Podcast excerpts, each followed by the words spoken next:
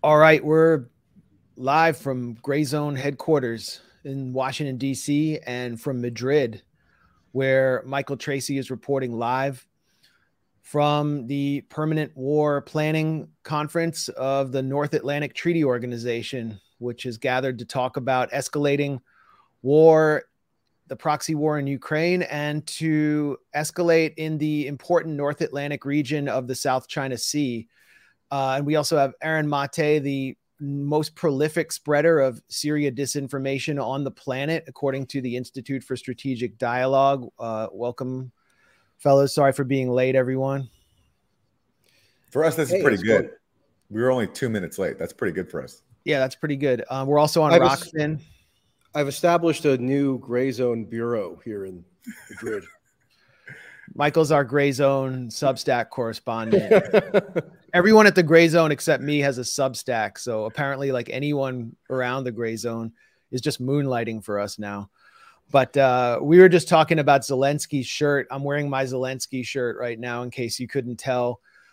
Um, Anne Applebaum, the neocon Washington Post correspondent, was keynoting a gathering of international fact checkers, I think in, in Oslo, while Michael was in Madrid. And she, in her address, pointed to Zelensky's green muscle shirt, his ubiquitous green muscle shirt, as a sign of his honesty and decency. So I thought that in case anyone was prone to not taking me seriously or not believing me or considering me a proliferator of disinformation at an Aaron Maté level, that I would wear this shirt. Um, anyway, I don't know. I don't know about you, but I tailor my clothing to ensure maximum seriousness. Like I want to convey yeah. my level of seriousness purely through my attire. That's that's what I definitely am conscious of every day when I wake up in the morning.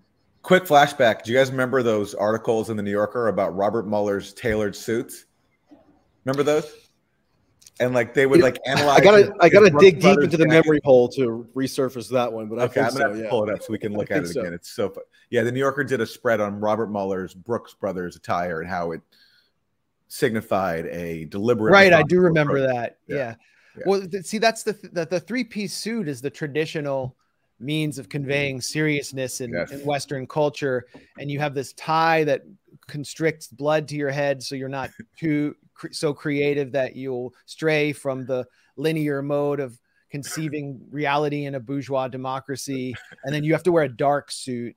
Uh, when Obama wore a light suit, it was considered unserious.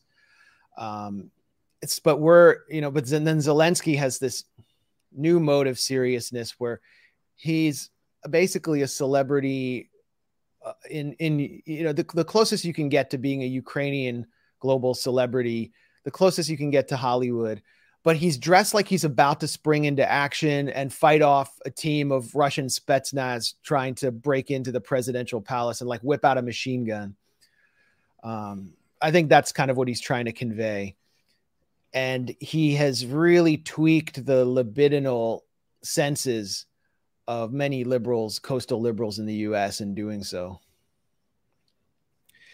Yeah, I, mean, I wonder if there's ever going to be a time will, where he'll return to the suit and tie because that was his typical get up prior to the war. Like I yeah. remember watching in the pre-war period his press conferences where interestingly he would actually be reprimanding. I'm sure you guys remember this. He would be reprimanding the US government and the US media for what he would call excessive alarmism in their predictions that a war was forthcoming.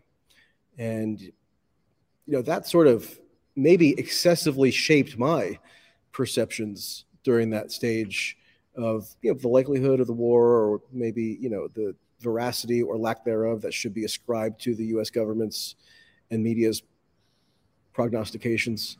Um, but he was doing all those statements in a full suit. Yeah. So uh, maybe he realized that maybe uh, in, in, impeded his analytical acumen or something.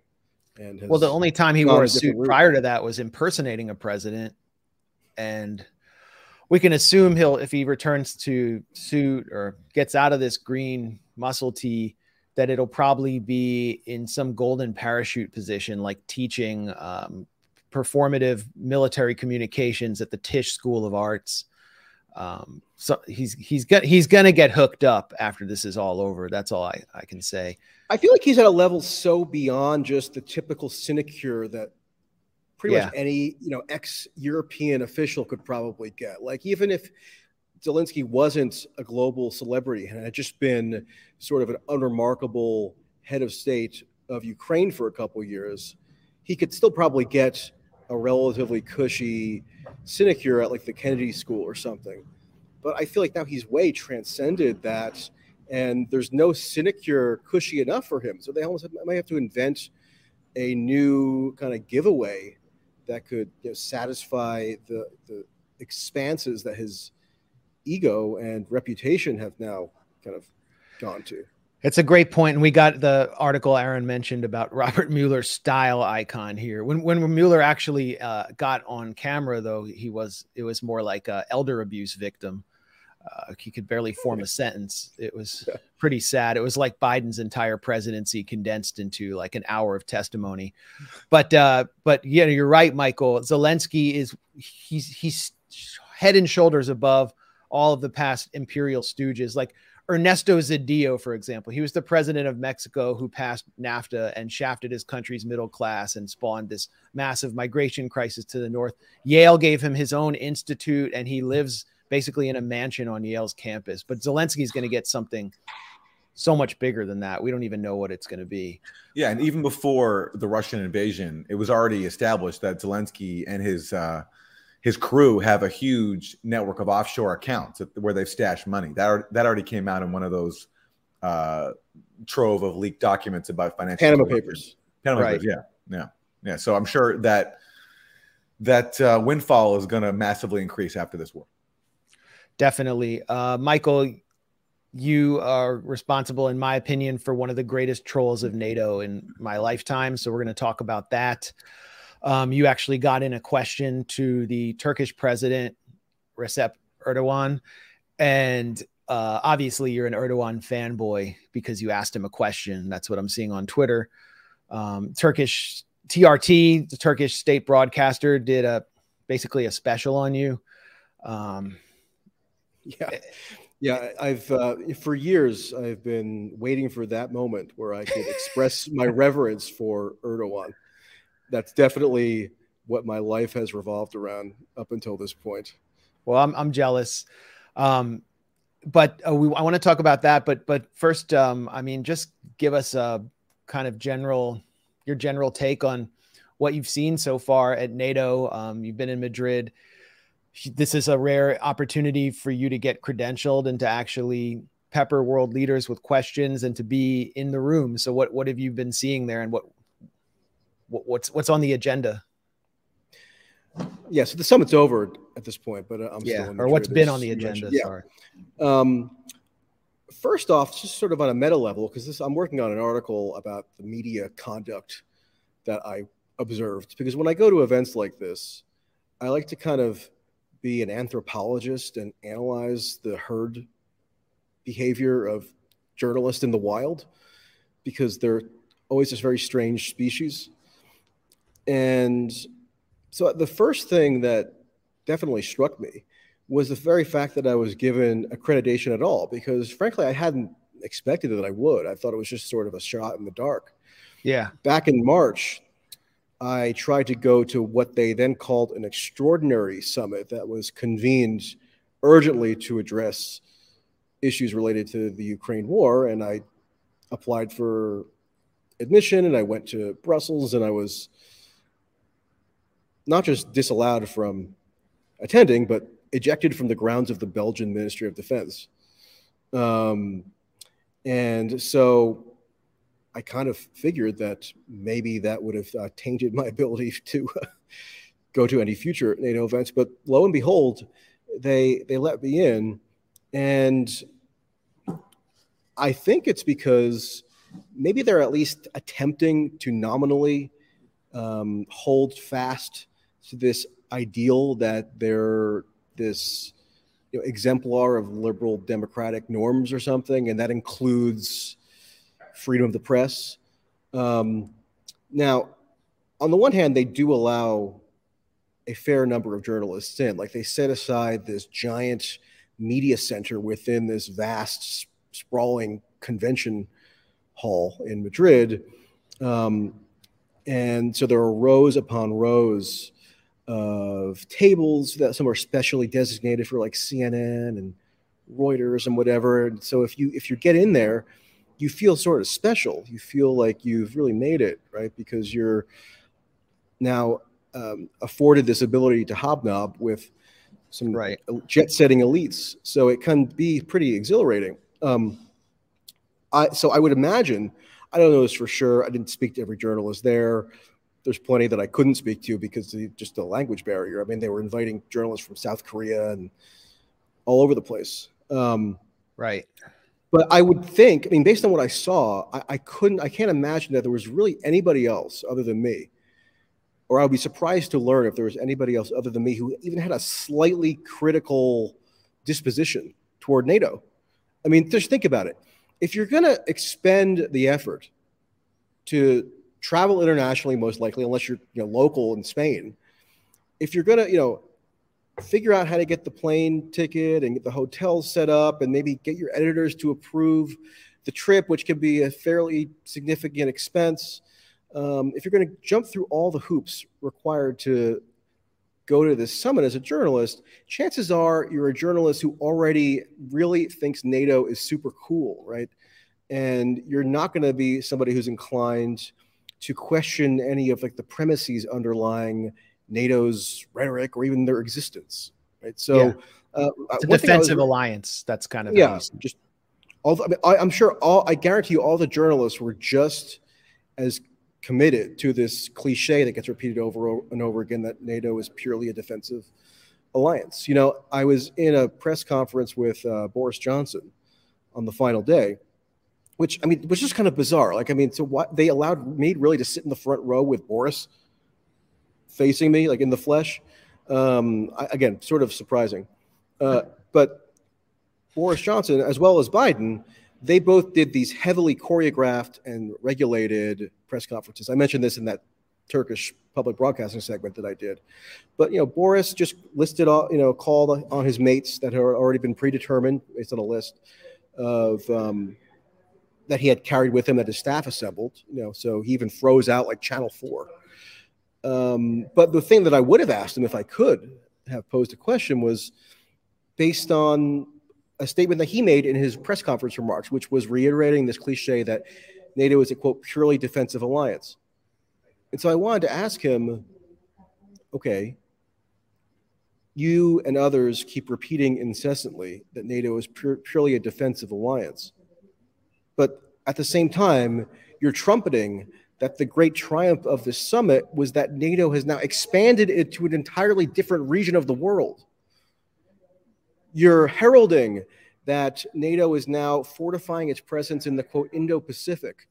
And they all love to brag about how this was the first summit that they invited the heads of state or government from Australia, New Zealand, South Korea, and Japan to, to kind of demonstrate their commitment to this region of the world to counteract China, which they uh, castigated as mali- malicious in this yeah. NATO strategy decree that they published.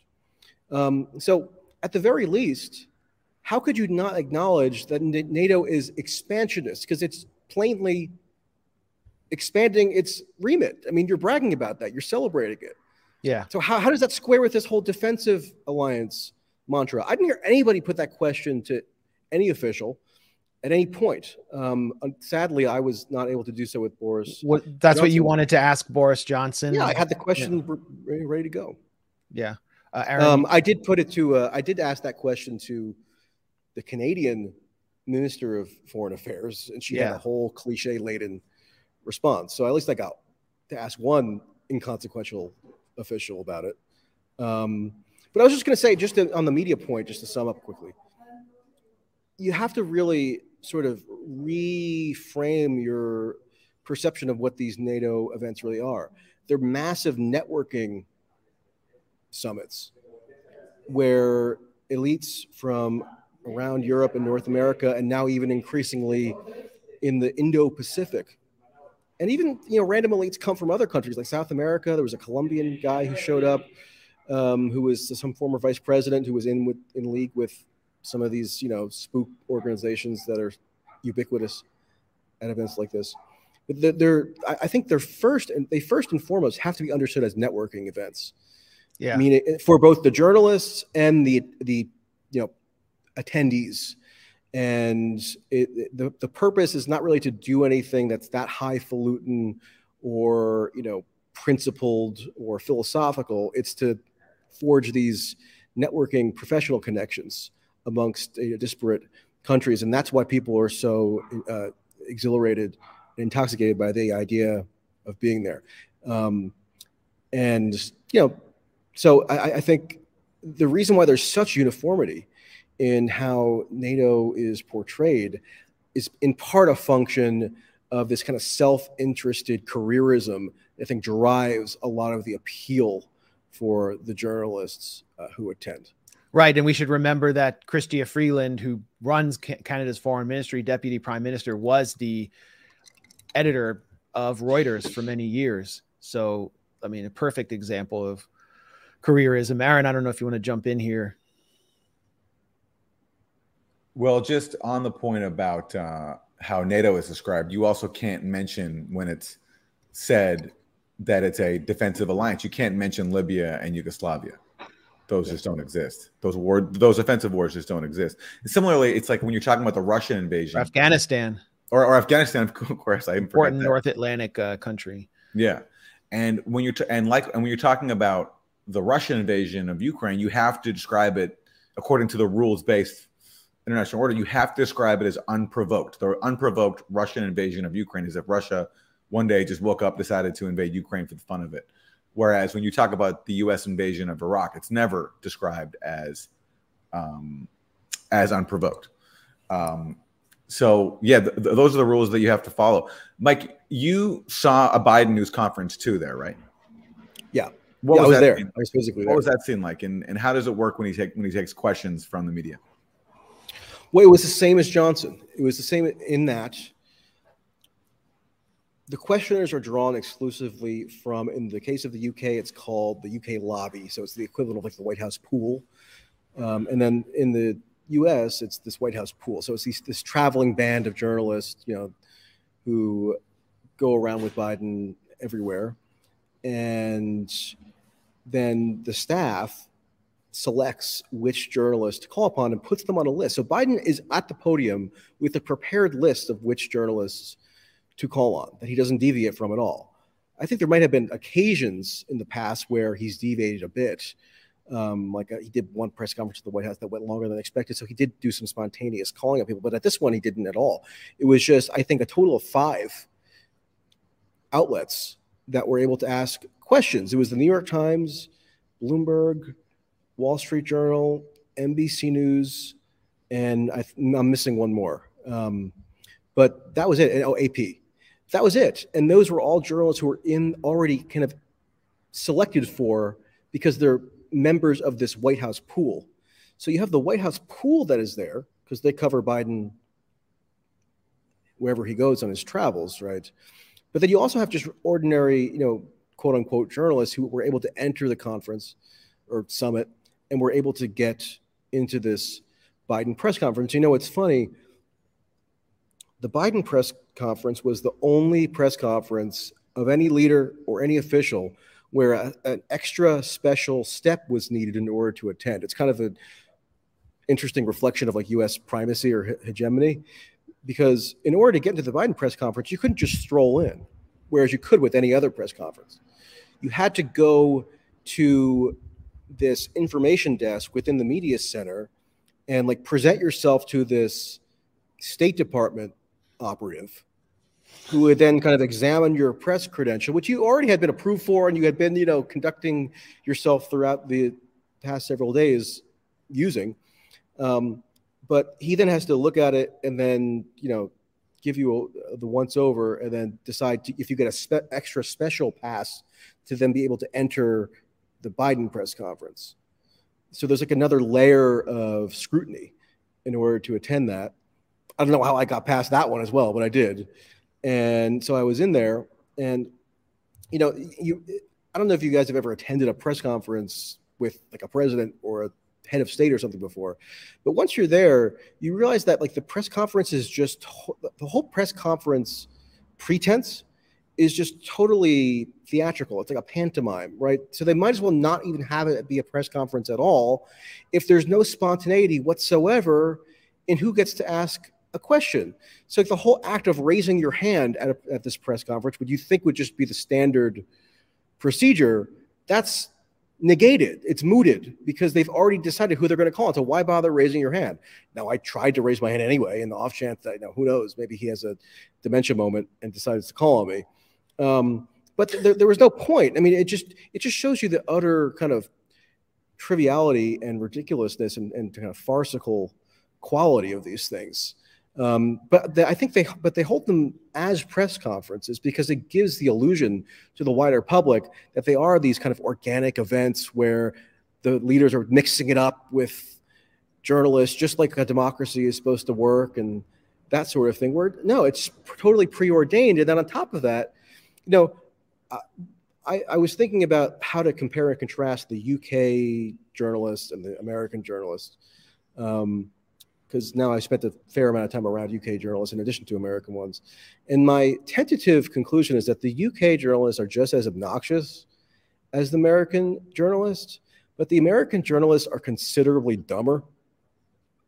Yeah. Because the, you know the the in, or, in order to rise through the ranks in the UK elite media to get to the point where you're like you're on this roster of journalists that the prime minister is going to call on, you at least have to demonstrate something resembling like a quality of being clever or having like basic aptitude or just a baseline ability to engage on issues in a back and forth. Whereas these American TV journalists in particular, they're just like the biggest dopes. I mean, they're just, I'm sorry to put it in a very like blunt way, but they just come across as dumb. Like they come across as yeah. not even having the mental capacity to engage on any real substantive level. Like this this woman, Kaitlan Collins from CNN, she's like a droid. Um, she she did this whole production. She actually didn't get called on representing CNN, which I found sort of funny.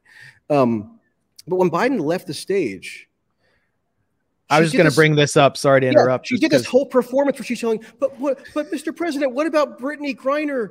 Like after oh, Biden man. was totally gone from the stage because you know I guess that would make a you know an exciting CNN clip that they could show on air. Do you, do you remember? Uh, I mean, I, mean, I, feel, I mean, as much as I hate CNN, and as much as I don't feel any kind of solidarity with these journalists at all, I still almost they they're, they're so bad that they almost make me feel like embarrassed as an American. And you have to be really bad to like engender that instinct in me. Yeah, you remember Putin's press conference? Um, I forget where it was. It was like. So I'm trying trying to. Uh, I'm going to try to get get it so the sun is not glaring in the camera. Hold on. Oh yeah, it's a nice backlight, nice dystopian background. I was going to uh, say too, so we don't forget it. Since we're talking about British journalists a little bit, we should ask Michael later on for his response to the uh, some of the recent Paul Mason revelations. No, we Paul can't Mason. say Paul Mason, or we're going to be kicked off YouTube for uh, bullying and harassment. Oh, okay, all right. So, uh, Mr. M, Mr. We M. Should, okay, so we're going to just refer to Paul Mason as uh, vaccine or ivermectin. Wait, I can't say that either. Sorry. Um, all right, Michael, but, uh, is, this, is this a shot you're comfortable with? Yeah, yeah, this is good. We're we're also going to talk about our personal reclamation moments later. Um, I'm going to refer to Paul Mason as trauma victim number one. Yes, well, because he was he was totally unsettled and and fearful by my presence that one day in London. You, he wanted April. you surveilled. He wanted you surveilled. That's what the latest revelation. So, yeah. Right. Yeah. Yeah. But he's done, he, he's, he's, he's done a poor job trying to get the British security state to surveil me because I ended up in the NATO summit right in front of Boris Johnson. so uh, mission unsuccessful thus far. Um, where was I? I go on uh, tend to go on. Well, you were just talking about how you were embarrassed for your country based on the behavior oh, yeah. of this journalist. Yeah, I mean, it, it just it's it really it's just the. I almost want to even separate it from an ideological level, right? Or separate it from uh, any level other than just noting the astounding stupidity of the the, the journalists who are kind of regarded supposed to be the, the cream of the crop, right? That in that they have this high level access to to the president at a major foreign event. Like there was one person who was who asked a question. I'm, I believe it was um, NBC News, uh, Kelly O'Donnell from NBC News. It was funny. randomly, I'm sitting among like Kelly O'Donnell from NBC News and the CNN correspondent as though you know we're just like colleagues. Are um, they real, like, or are they reptilian shapeshifters? Like, were you able to discern? Uh, as you can probably appreciate, I made absolutely sure not to touch them. Yeah. In order to test what what uh, materials they were made out of, so I can't say for sure. Um, but yeah, I mean Kelly Kelly O'Donnell just straight up asked uh, just a blatant non sequitur question, and it was just okay. So ba- basically, just prompting Biden to talk about Roe versus Wade, which okay, legitimate issue, but we're in a we're at a NATO summit. Biden is leading the military that is the number one command force within the alliance. When it comes when you know when it comes down to it, Biden is the basically the leader of the military structure of NATO, um, the whole thing revolves around the primacy of the U.S.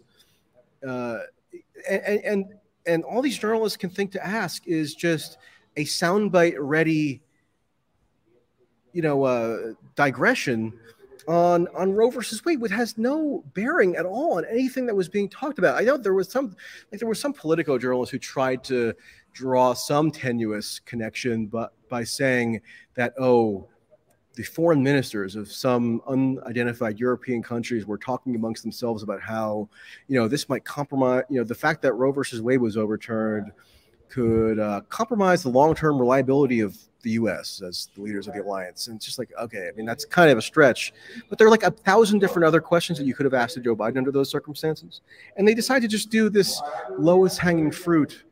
Um, you know, uh, well, just to play, I don't, I don't know if it's playing devil's advocate, but to try to understand Kelly O'Donnell, who is a real uh, dyed in the wool imperial propagandist, someone who uh, she she actually keynoted the gala event for Bret Baier from Fox News when he launched his charity in DC, and his charity was set up by the United Arab Emirates and specifically its ambassador in DC. And they just basically channeled money to a reporter through a fake charity with Kelly O'Donnell keynoting to buy influence with top broadcasters. So that's who she is. But the idea is sort of that the US American exceptionalism and this concept of the US as a shining city on the hill is contingent on liberalism, which is now distilled through academia and millennial culture as a set of uh, social justice issues and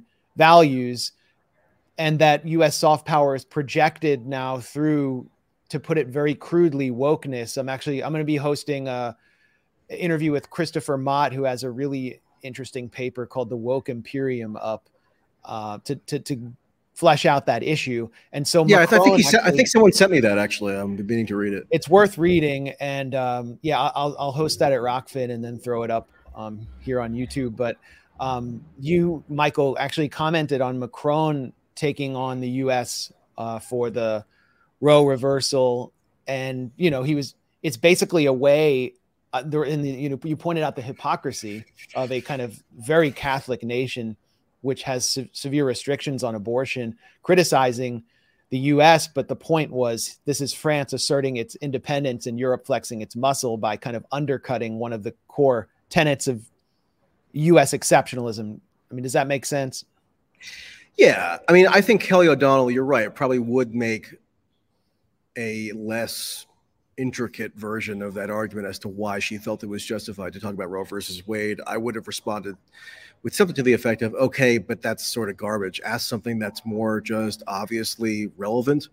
Um, yeah, I mean, as to Macron quickly, what, what I pointed out was he was, you know, he did this indignant tweet about how, you know, women's right to choose must be protected. And I doubt very many people who saw that tweet would have known that the law that the Supreme Court upheld in its decision in Dobbs, this Mississippi law, prohibited abortion only after 15 weeks, whereas in France, abortion is prohibited after 14 weeks, and up until February had been prohibited until after um, uh, 12 weeks. I mean, they only recently increased that limit.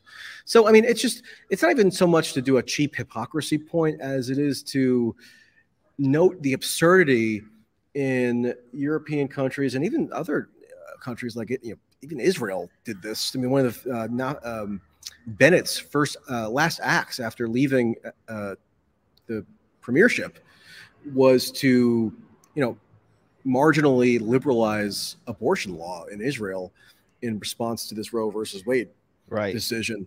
Um, but I mean, I, I, almost view it more as this sort of somewhat pathetic exhibition of their subservience to the U.S. Like, otherwise, why are you even reacting to this at all? It has no jurisdictional effect on you. I mean, they're acting yeah. like the Supreme Court presides over France or Scotland or something. I mean, it's it's kind of um, there's like a meekness and a effectlessness about it that I find most interesting, whether or not they're like technically hypocritical on the actual facts, which they often are. But that's almost not a, not the not the key issue, at least as I see it.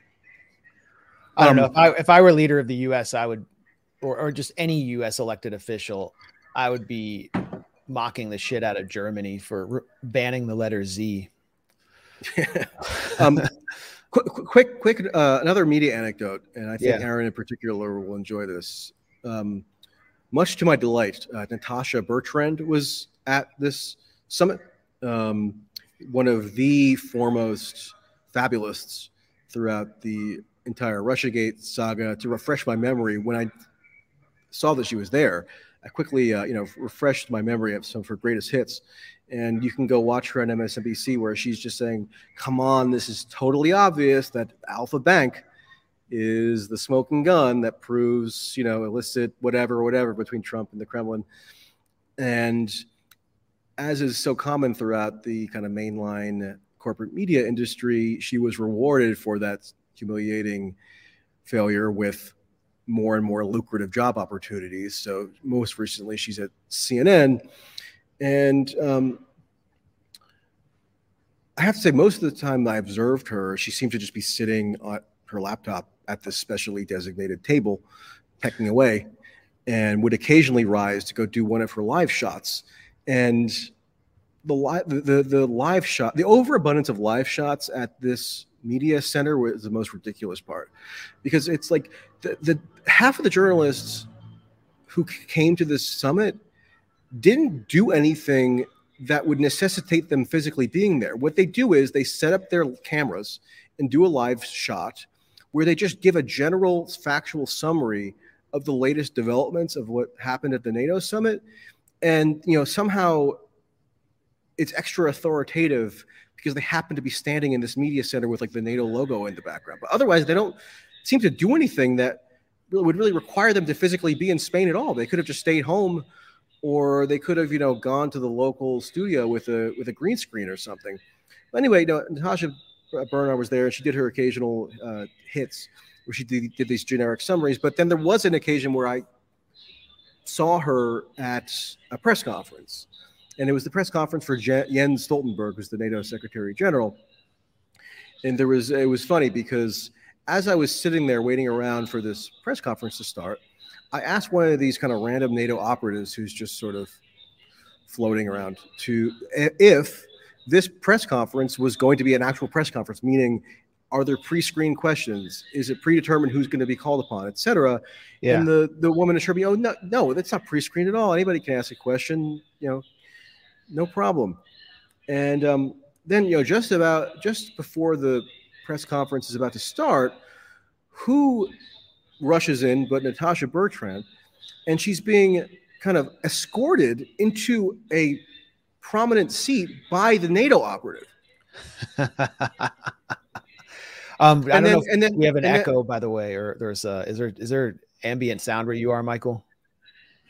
Um, yeah, there's as long as that's as long as it's not from your computer. I don't no, care. it's not from my computer. I don't know. It's somebody. Well, remember, we're, we're, we're, this is a frontline field reporting somebody, from a conflict zone. So bear with us, everyone.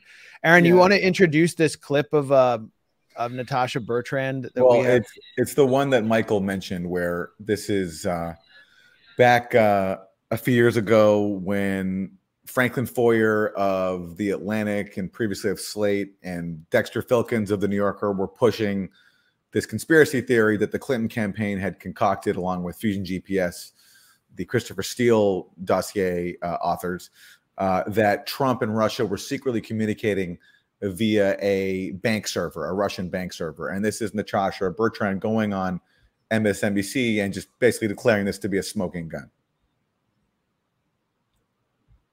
I mean, what more evidence do you need? I mean, it's very, very Aaron, obvious, and it's yourself. really Occam's razor here. The fact that we still have not been able to rule out the idea that this was a covert communication channel two years after the fact, the fact that no one has come forth with a plausible explanation for why this was happening, for why Alfa Bank was one of three organizations communicating with the Trump server in those months leading up to the election, is just completely remarkable. And I think the fact that Frank uh, story got overlooked or criticized as much as it did. And the fact that now it's being revisited and you have the editor of the new york times saying that there you know was a story there just shows the lack of imagination. I mean yeah so the the lack of i love how she said the lack of imagination. Uh, you know like we need to just imagine more how, how uh, trump could have been connected to russia but uh, you know, it's an amazing anecdote. You know, when you actually see how these reporters are uh, uh, behaving in the field, that a NATO officer was actually ushering Natasha Bertrand into um, into her seat. And I can just tell you in DC, like anytime I signed up for an Atlantic Council event, Atlantic Council's NATO's think tank in Washington, any any time it was concerning Russia or Eastern Europe or anything relating to the new Cold War, she was always on the list. She was just diligently there. So yeah, well, let me let me finish the anecdote because it yeah, doesn't stop sorry. there. Okay, so she's spirited in to this prime seating location at the press conference, and then you know Jens Stoltenberg struts out and delivers his you know hapless remarks, and then they begin the the Q and A, and then there's this additional NATO media aide who's on stage alongside Jens Stoltenberg and has like a booklet out with, of course, the preordained list of journalists that are going to be called on. And guess who is called first? That's right. Aaron. It was not me. It was Natasha Bertrand. Yeah. And the question, and the question that she asked is hilarious in like a perverse sense because really all she did was formulate a question that just tried to pro, uh, uh, uh, uh, that just kind of politely requested Jens Stoltenberg to elaborate on whether Sw- Sweden and Finland, which had been approved for NATO admission, whether they're going to have as many NATO forces stationed there as I guess Natasha would like. That was the kind of that was the question that Natasha posed. And she did the same thing, you know, back in March when I was trying to get into that other extraordinary summit. Natasha had the opportunity to ask Stoltenberg two questions on two consecutive days because for, for whatever reason they held two consecutive press conferences. The first que- press co- uh, question she asked to Stoltenberg, this was the day before the summit in March, was Estonia really wants a base to be built, a NATO base, but in order to do that, you have to repeal this sort of this obscure provision within the NATO charter that somehow in, inhibits the ability of this base to be built.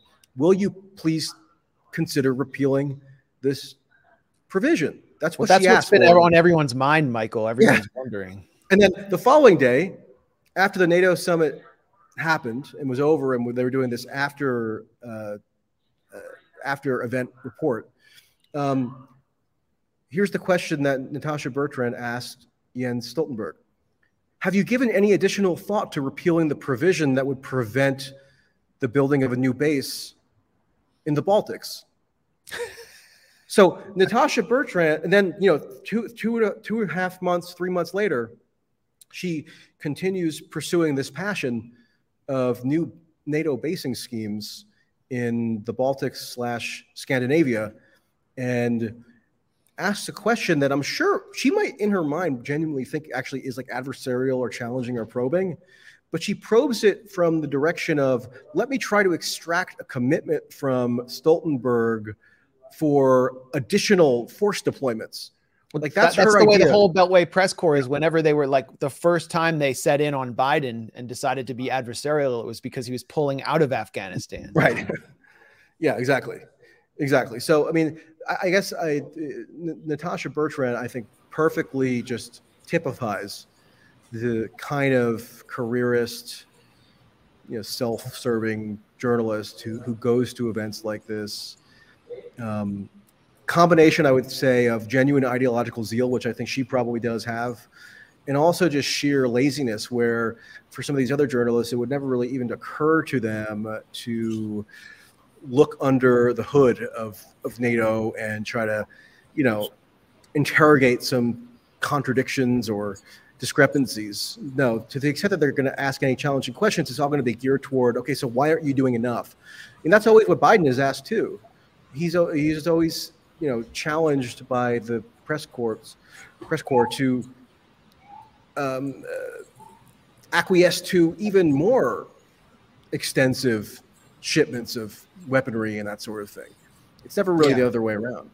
Well, that's what's so awkward about being in a field called journalism is because you're surrounded by people who claim to be doing the same craft that you think you're doing, which is journalism, but they're not. It's like if you're if you're in Hollywood and someone is a bad actor, at least they're trying to act. At least they're trying to act. You can say they're bad at it, but at least they're trying people who call themselves journalists who go to these NATO summits and just act as stenographers for the war state, uh, they're not even trying to do. There's no journalism there. They're just stenography. So it's like it's just it's the only field I can think of where you share, a, you know, a broad title with other people, but they're not doing the very basics of the craft. It's it's awkward. Like we were Max and I were recently at this conference in Toronto. Yeah, where's uh, the video of that? Yeah, well, hopefully it'll come out. They're like, it'll be out in 24 hours, and then they're like, it'll be out in a week. And anyway, well, so it, it's a media tech conference, and somehow we got invited to speak, and we got up there, and you know, how did you get invited to speak? Because I saw some people complaining about that, that you were sullying the good name of, of course, yes, conference. yeah, and that was coming from journalists. Yeah, and you know, our, of course. Our name, I mean, I mean they're, the, they're, they're the ones who go at me the hardest. Yeah. Well, Sorry. they were sitting in the front row. I mean, you had like Reuters and CBS waiting to come after us. The the the executive producer of ABC was before us talking about how their January 6th coverage maximized the impact of the hearings and I mean, it was just one hack after another. You had Betsy Reed from The Intercept talking about disinformation. And I just, my intention was in the 20 minutes we had to just uh, cause as many Eh, you know cause Mayhem. as much trauma to them as possible yeah. and just force them to suffer like an enhanced and eh, eh, like an enhanced i don't know want to call it interrogation but just uh, to rip their whole professional ethos to shreds as much as i could and I, I mean i hope i succeeded but maybe we'll never know there is a giant camera right there but for some reason whatever's been recorded has not been made public i'm sure we'll see it i think these things take a while that you know I've seen nothing else really from the conference. So I'm, I'm sure we'll get it. And our main point was that basically all these people who claim to work in journalism, who complain po- constantly about the scourge of disinformation, they themselves are the leading purveyors of disinformation. So of course that was not very well received, but it's true. It's just true. Well, let's let's let's go before uh, we uh, go any further. I really I think we should show some of the highlights of uh, our guest performance from NATO. Um, and this is the, I'm a huge fan of Turkish cinema, especially uh, in the Valley of the Wolves. I don't know if any of you have seen that, but I recommend this highly, um, especially the Israel uh, edition of In the Valley of the Wolves. It's Turkish action. And this is kind of a, a Turkish action saga here. Um, this is TRT, the Turkish state broadcaster, um, doing a special on Michael Tracey's question to President Erdogan. We can show the full question, but I think this is more interesting. Uh, and we have no volume. Sorry. And I'm going to have an echo. So let me cancel that first.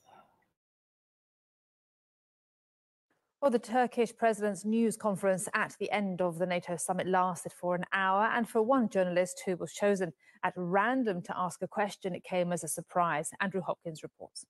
Okay, good morning. Then I think we're ready to start. It's good to see you all. After three days of meetings and decisions, it was time for the NATO leaders to hold their press conferences and Michael Tracey to ask the oh, Turkish president. The man. You are one of the very few NATO leaders who seems to have even brought up the prospect of pursuing a diplomatic solution for the war in Ukraine. Other leaders like Joe Biden, Boris. His tweets on his experiences at the press conference prompted more than 300 comments, reactions supportive and critical, 1,000 retweets, and 5,000 likes, including this one. Believe it or not, Erdogan just called on me and answered my question. I noted he's one of the few or only NATO leaders calling for diplomacy in Ukraine, whereas US UK are calling for military escalation.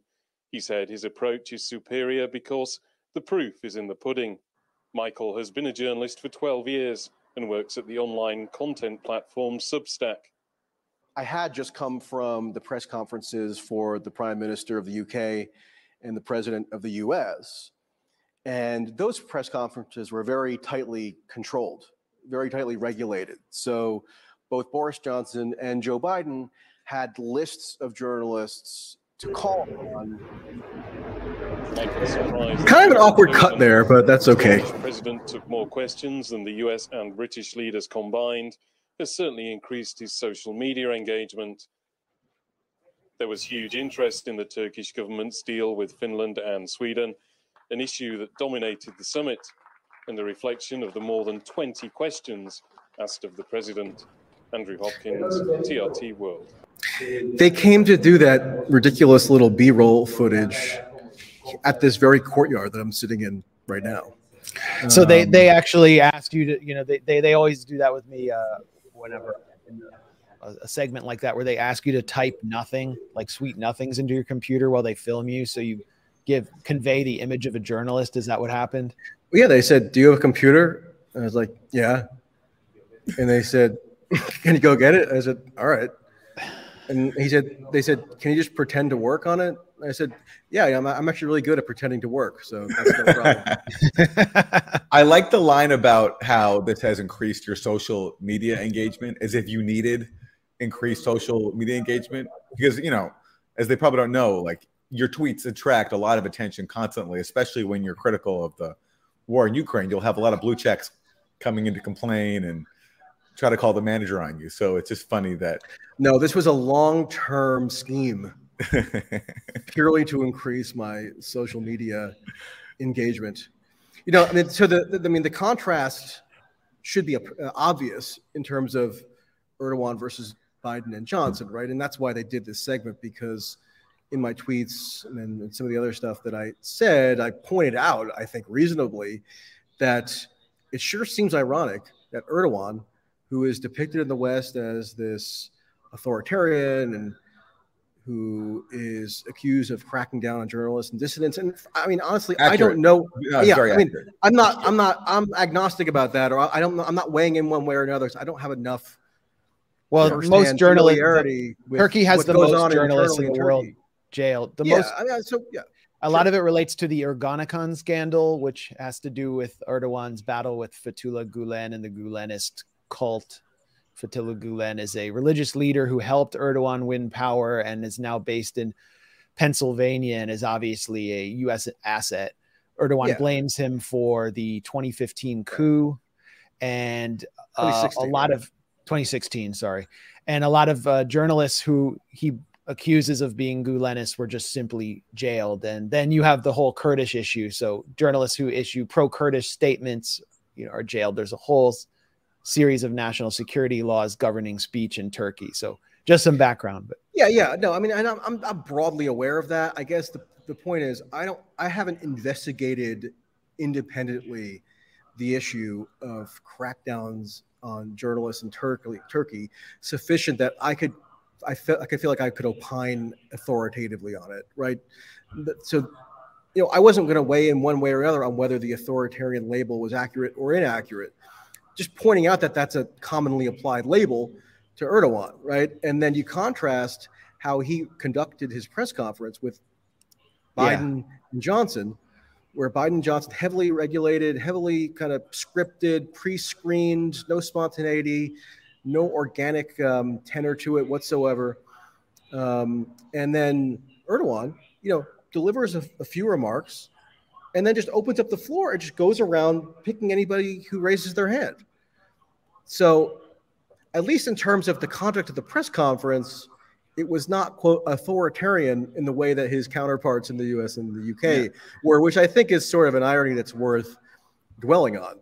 So yes, you know, same, yeah, uh, same with Putin too. Putin too. I mean, Russia obviously a huge amount of coercion of media at home, but yet Putin, when he's done news conferences internationally, he takes questions. He's even done long sit-down interviews with yeah. U.S. journalists. Imagine Joe NBC. Biden. Yeah, yeah. Imagine Joe Biden doing that with a Russian journalist or from some other country. It would never happen. Er-, Erdogan is, uh, you know, similar to Putin in the in that respect, in that he's sort of a realist, uh, aggressively pushing the what he sees as the national interest of Turkey, uh, advancing its interests in its near abroad, and uh, has a really fluent understanding of international issues. Is physically fit because he's a former uh, semi-pro football player, comes from a working class neighborhood in Istanbul where he learned preaching, memorized the Quran. Uh, it's just a very charismatic public speaker. Uh, and, and in contrast strongly with the leaders of the supposedly democratic West, Boris Johnson, for example, had to stop working at home recently because he is too distracted by the plethora of cheese in his refrigerator. He can't stop eating cheese. Um, and Biden obviously he, he actually at NATO was unable to identify enemy from friend in his speeches and confused Sweden with Switzerland. I mean, it was pretty disastrous. He has his note where it says, uh, "Did you see him holding a note?" You know, that there was this recent close-up photo of the note where it said, "You must take your seat," as opposed to somebody else's seat. Um, I don't think because he he meandered away from the podium for a little bit as he was answering the questions. I don't think I remember noticing him holding a piece of paper at that point, but he definitely had one on his podium that he was using to dictate who, who which journalist he was calling yeah. on. Um, yeah. You know, I don't know if I was smitten really by Erdogan's charisma. I mean, maybe the language barrier diminishes my D- domestically. he's considered charismatic. Okay. Yeah, yeah. Um, but you know, I, I guess it, it speaks to the relative sort of laxity of his press conferences that I was able to just tee him up for a, a question that could have resulted in him. You know, I, I, was basically inviting him to criticize Biden and uh, right. and, and or Johnson, and you know, had he taken the bait, I guess if you want to put it crudely, that could create serious issues. And yet there I was given that opportunity just kind of randomly with no pre-screening, no predetermination at all, just simply raising my hand and being called on, which is what you think would be the ordinary protocol for a press conference, but in practice really is not. And so, you know, I uh, I had never been in that kind of scenario before. So on the one hand, I have to like you have to have these translation headphone devices, right? So I'm listening to the translation and then all, all of a sudden, I get the impression that he's asking me a question. Yeah. And basically, what he was asking me is if I know the equivalent of this Turkish idiom that he was using. And apparently, I learned afterwards that the idiom was mistranslated by the Turkish translator in my right. ears. So I thought he was trying to say, I thought he said the proof is in the eating. And that meant presumably he was want, trying to get me to say the proof is in the pudding, but apparently the expression was entirely different, and it was it was something to the effect of. Um, well, let's let's watch it and yeah, let, us yeah, not ruin it for our viewers. Let's sorry, watch the sorry, full sorry. question. This is this is there's so many remarkable elements to this that I think illustrate a lot of the various themes you've been hitting on. So here's your full exchange with Erdogan. Hello.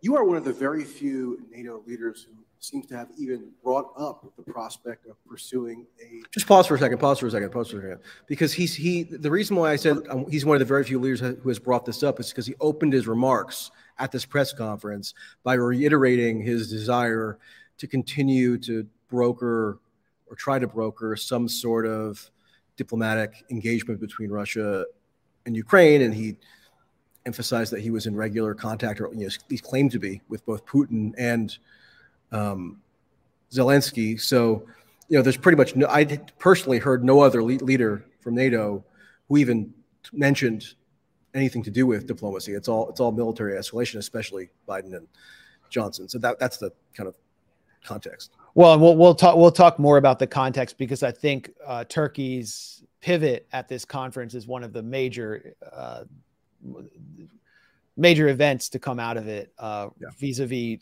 Sweden and Finland. We'll talk about that, um, but let's.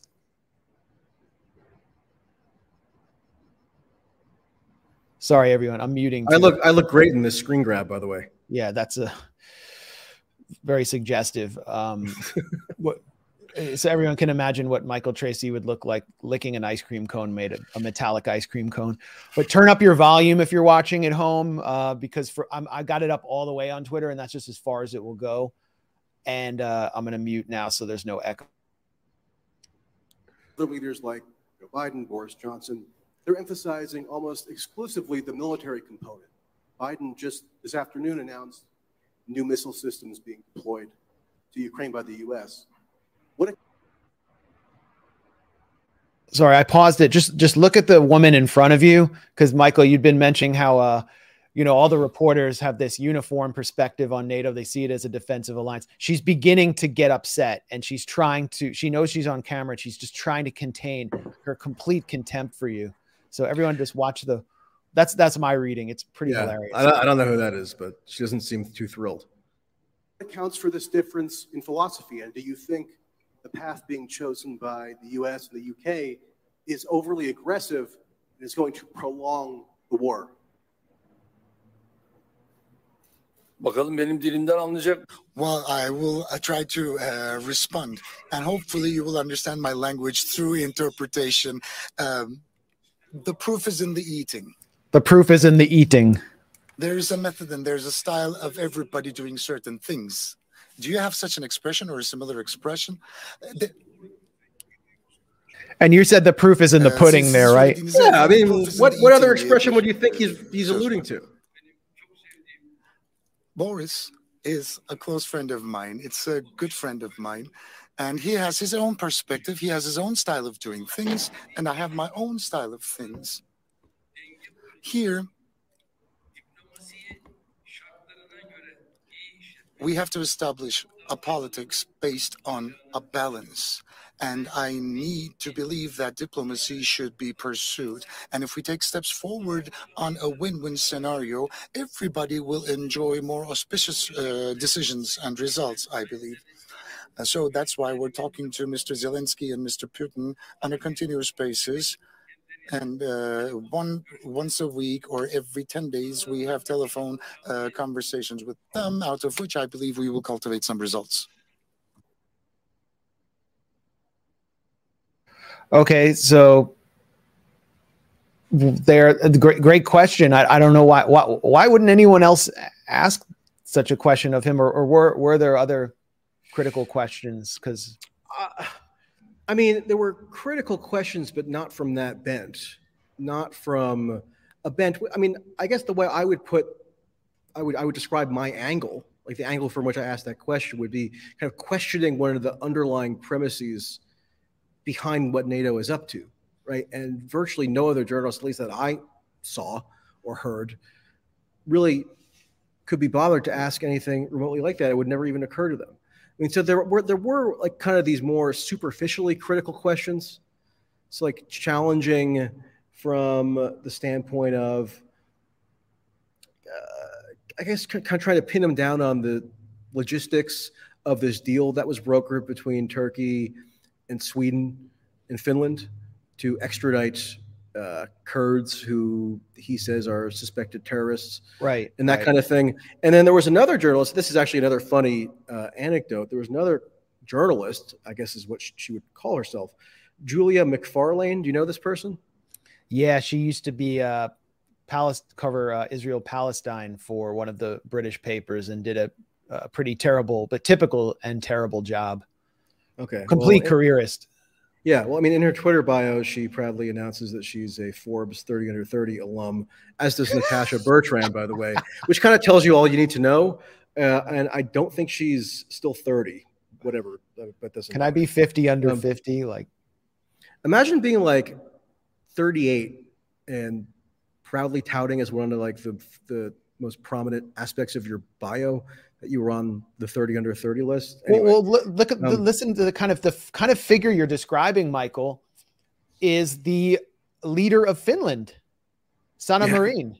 I mean, this is the perfect example of someone who's completely malleable by a a power structure that is uh, dedicated to permanent war and Western supremacy, but who has the figure of a woman who wears a like a low cut uh, power blazer and is 30 under 30. She's the youngest world leader, I think.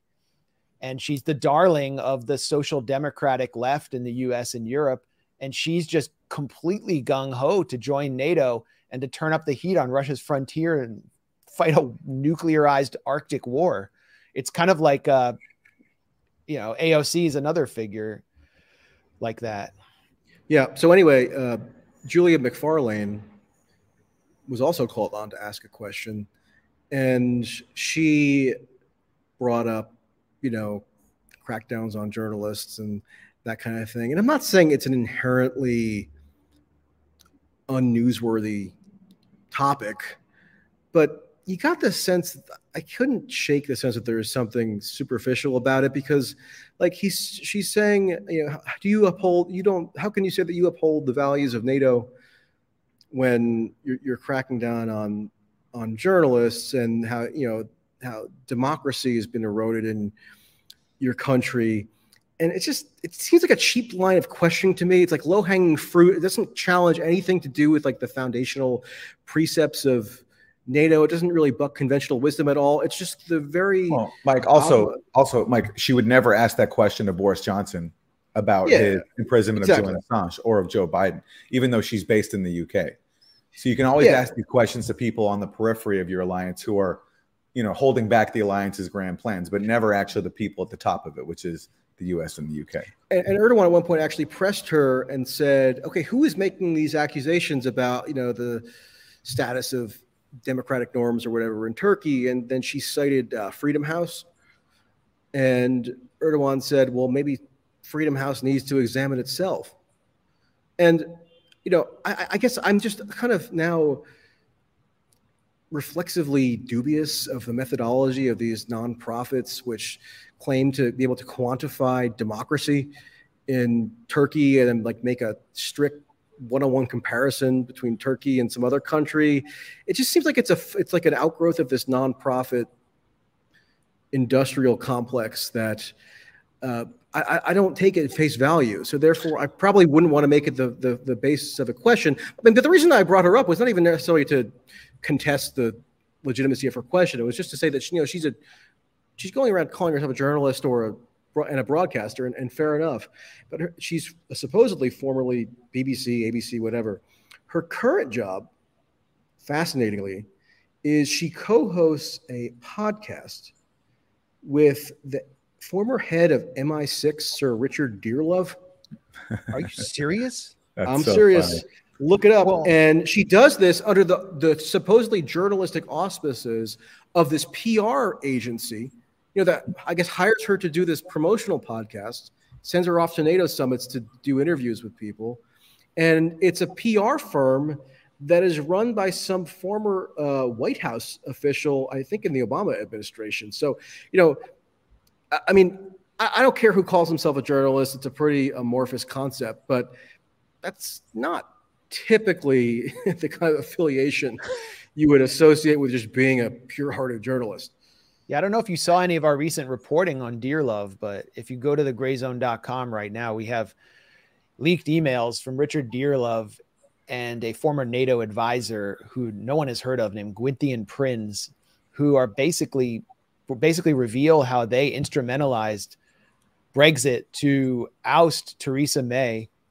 They infiltrated the civil service. They were working the media, spiriting out confidential documents from Theresa May's cabinet uh, to yeah. uh, ensure a hard Brexit because Dearlove, as the former MI6 chief, he was having meetings with Kissinger, describing meetings with top US former officials and power brokers in Washington.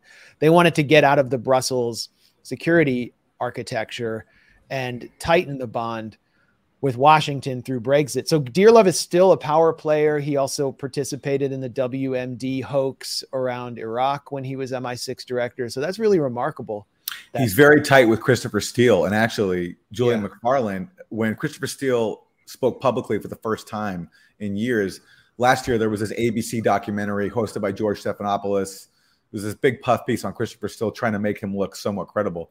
And Julia Macfarlane was a uh, talking head in that. Let me say uh, on the point about Erdogan, I do think the allegations against him of being authoritarian are absolutely correct.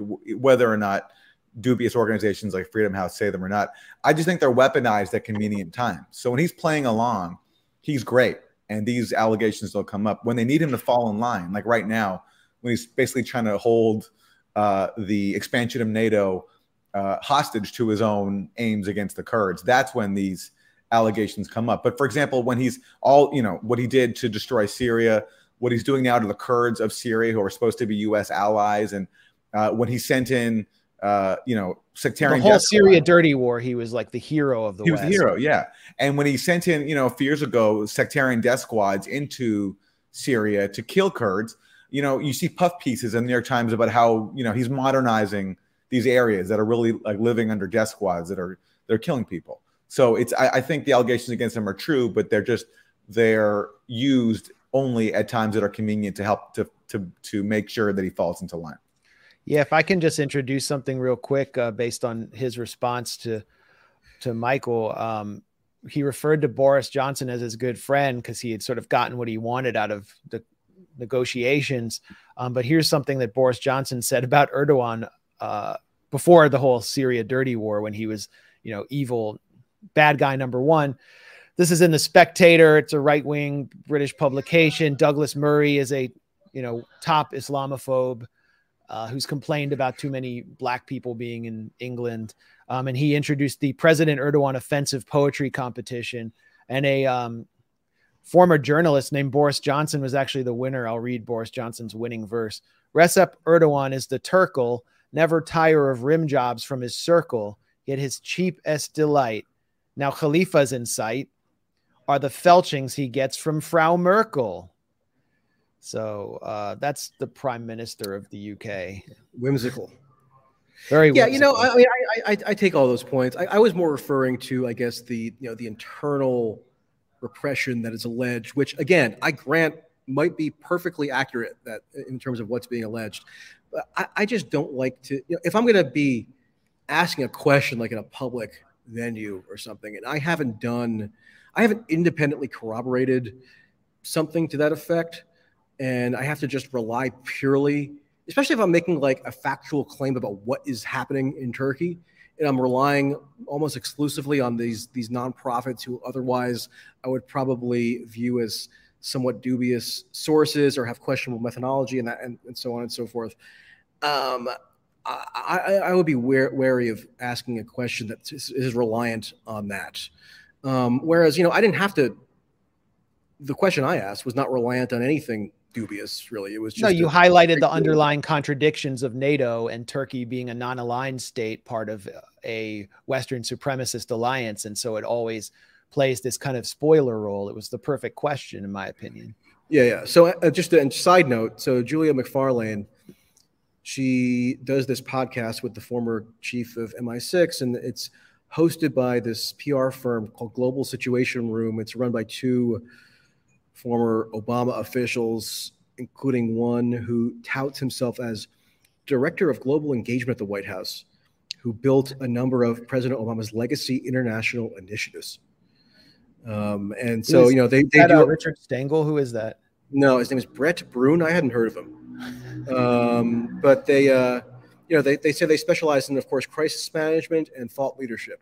So there, that's the entity that sent this journalist to go do journalism interviews with Erdogan and everybody else. I mean, she was she was getting all kinds of interviews with with exclusive officials. I'm sure she was able to you know utilize her connections to to set those up. Um, a quick anecdote on Finland. Um, I'm gonna I'm gonna write this up. I'm doing a like a media. I'm doing sort of two posts on this.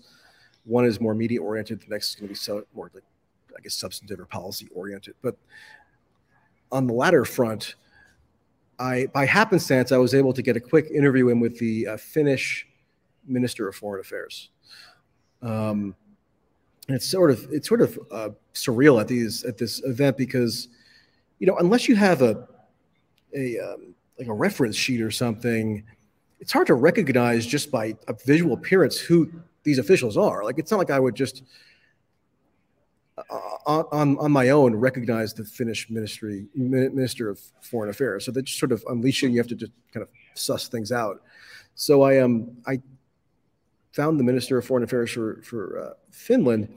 I happened to be reading about Finland's kind of years long trajectory in, in, joining NATO. And after 2014, with the Crimea annexation, was the kind of first uh, rumblings of Finland really making a concerted push to to join NATO. And the president at the time, who's still the president now, this guy uh, Nistro, um, Niinistö, he, um, you know, like he's the most popular figure in Finland because he's you know the, the, president, which is kind of this uh, more slightly more ceremonial role. I mean, he still has some power, but he's not the prime minister, right? Um, he at the time, post 2014, was pushing back on those who said Finland should join NATO because, according to the president, if Finland were to join NATO, it must be approved by a popular referendum first, like no ifs, ands, or buts. buts. Um, it couldn't be done any other way. That was his position at the time. And so I asked the Minister of Foreign Affairs, okay, so what happened to this whole idea of making NATO's, uh, making Finland's NATO membership bid contingent on the passage of a referendum? did that just fall by the wayside? Because that seemed like that was a pretty mainstream um, belief not too long ago. And he said, well, his view, and this, and his view seems to have become the dominant one in Finland, was that a, a referendum would be unacceptable because what they think would happen, or what they say, claim would happen, is that there would be active measures in the referendum. Right. Russian disinformation would sway the public, right? As it so they can't, Brexit. Right.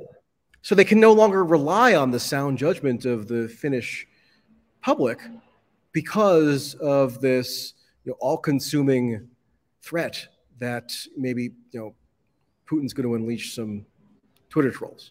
So the the the, the leaders of Finland are so contemptuous and Sweden of their public that they think that they would be more convinced by the arguments of Russian trolls than by their own leaders. That's what yeah. you're saying. Uh, I think that's a reasonable inference based on what this official told me. I mean, it is true that the Finland's parliament did overwhelmingly approve it, and um, I think it was something like 95 to five percent, if you put it as a percentage, in favor of membership. So I mean that counts for something, I guess, in terms of democratic legitimacy. But the fact that they just totally tossed aside this high ideal of ensuring that the fin- the Finnish population got to weigh in directly, um, because you know they couldn't risk that uh, Putin was going to be able to micromanage Finnish popular opinion. You know that's that's that's pretty interesting. That's a that's a pretty far flung legacy of RussiaGate, but it's it's definitely one of them.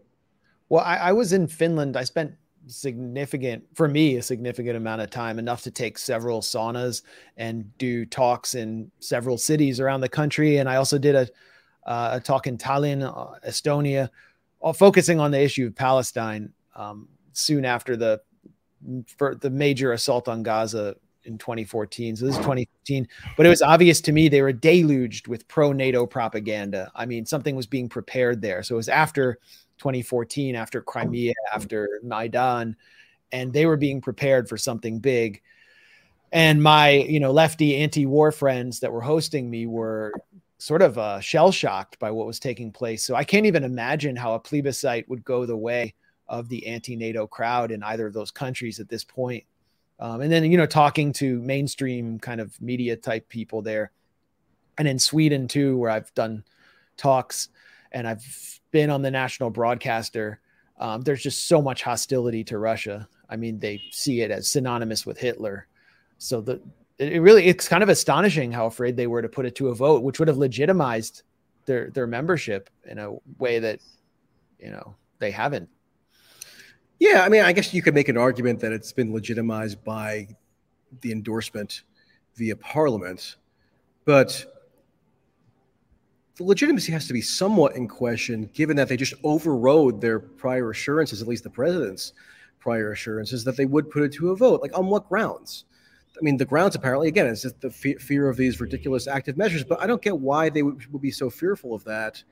If it's true that the population is as radicalized and hardened against Russia yeah. and in favor of NATO membership as it apparently is, I mean, I don't necessarily even doubt that it is. So it's this um, strange bugaboo that they continue to be banging on about. I think it's because they really just wanted to expedite the process after the Ukraine war started, and they wanted to do it in conjunction with Sweden, right? So if you know Finland scheduled some referendum for a couple months from now, you know that could complicate the timeline, and they really just wanted to. Um, you know, get it done as seamlessly as possible. Hopefully, actually in time for some kind of formal announcement at this uh, NATO summit in Madrid, and that's that's what they ended up engineering. But there is an irony embedded in that that they had to kind of supersede what they previously said was this totally necessary affirmation of democratic will. Well, let, let me ask you uh, about uh, theme. This wasn't a clip from NATO, although it was probably discussed at NATO, but I, I, I wanted to, this went viral and it's one of the, I think it's the major issue facing the West and I would say the whole world. Uh, which is what I consider the controlled demolition of the global economy. And I just want to wanted to ask to what extent it was engaged with at NATO by the press or by the the, the officials. Sustainable. What do you say to those families who say, "Listen, we can't afford to pay 4.85 a gallon for months, if not years. This is just not sustainable." Well, what you heard from the president today was a clear articulation of the stakes. This is about the future of the liberal world order, and we have to stand firm. So the liberal world world world order by that he means the that you know we have to show resolve in the face of Putin and continue this war and continue escalating and suck it up at the you know working class Americans. You know you want to get your kids to school in your your minivan, your used minivan. Uh, you got to pay six dollars at the pump because we got to fight Putin and defend democracy. Um, that's, that's so definitely what the saying. That's definitely what the average Joe and Jane out in like southwestern Ohio wake up every morning really preoccupied with preserving the liberal world order. Yeah. So that, but that's that's the message coming from the Biden administration uh, out of NATO. And Brian Deese, by the way, this character you see there, and and this is some Aaron. Uh, we should definitely put this on screen. Um, well, just as I was saying, Brian Deese, that figure you saw there, is the former head of um, of uh, sustainable investing for BlackRock, the venture capital firm, which is instrumental in demolishing the American economy, in buying up distressed real estate after a pandemic that where it designed helped design the CARES Act uh, to cause mass evictions and so on, or that caused mass evictions. But here you have uh, something you excerpted from the Washington Post, Michael, um, about officials describing the stakes of ensuring Russia cannot swallow up Ukraine. In other words, you know, it gets like Crimea and Lugansk and Donetsk are independent. An outcome officials believe could embolden Putin to invade other neighbors or even strike out at NATO members as so high that the administration is willing to countenance even a global recession and mounting hunger, meaning famine across the global south because fertilizer, grain is not being exported from Russia and Ukraine. I mean, that says it all right there. Embedded in that is a presumption that it's only up to officials in Washington to, to decide whether the rest of the world faces a global recession and mounting hunger. It doesn't occur to anyone.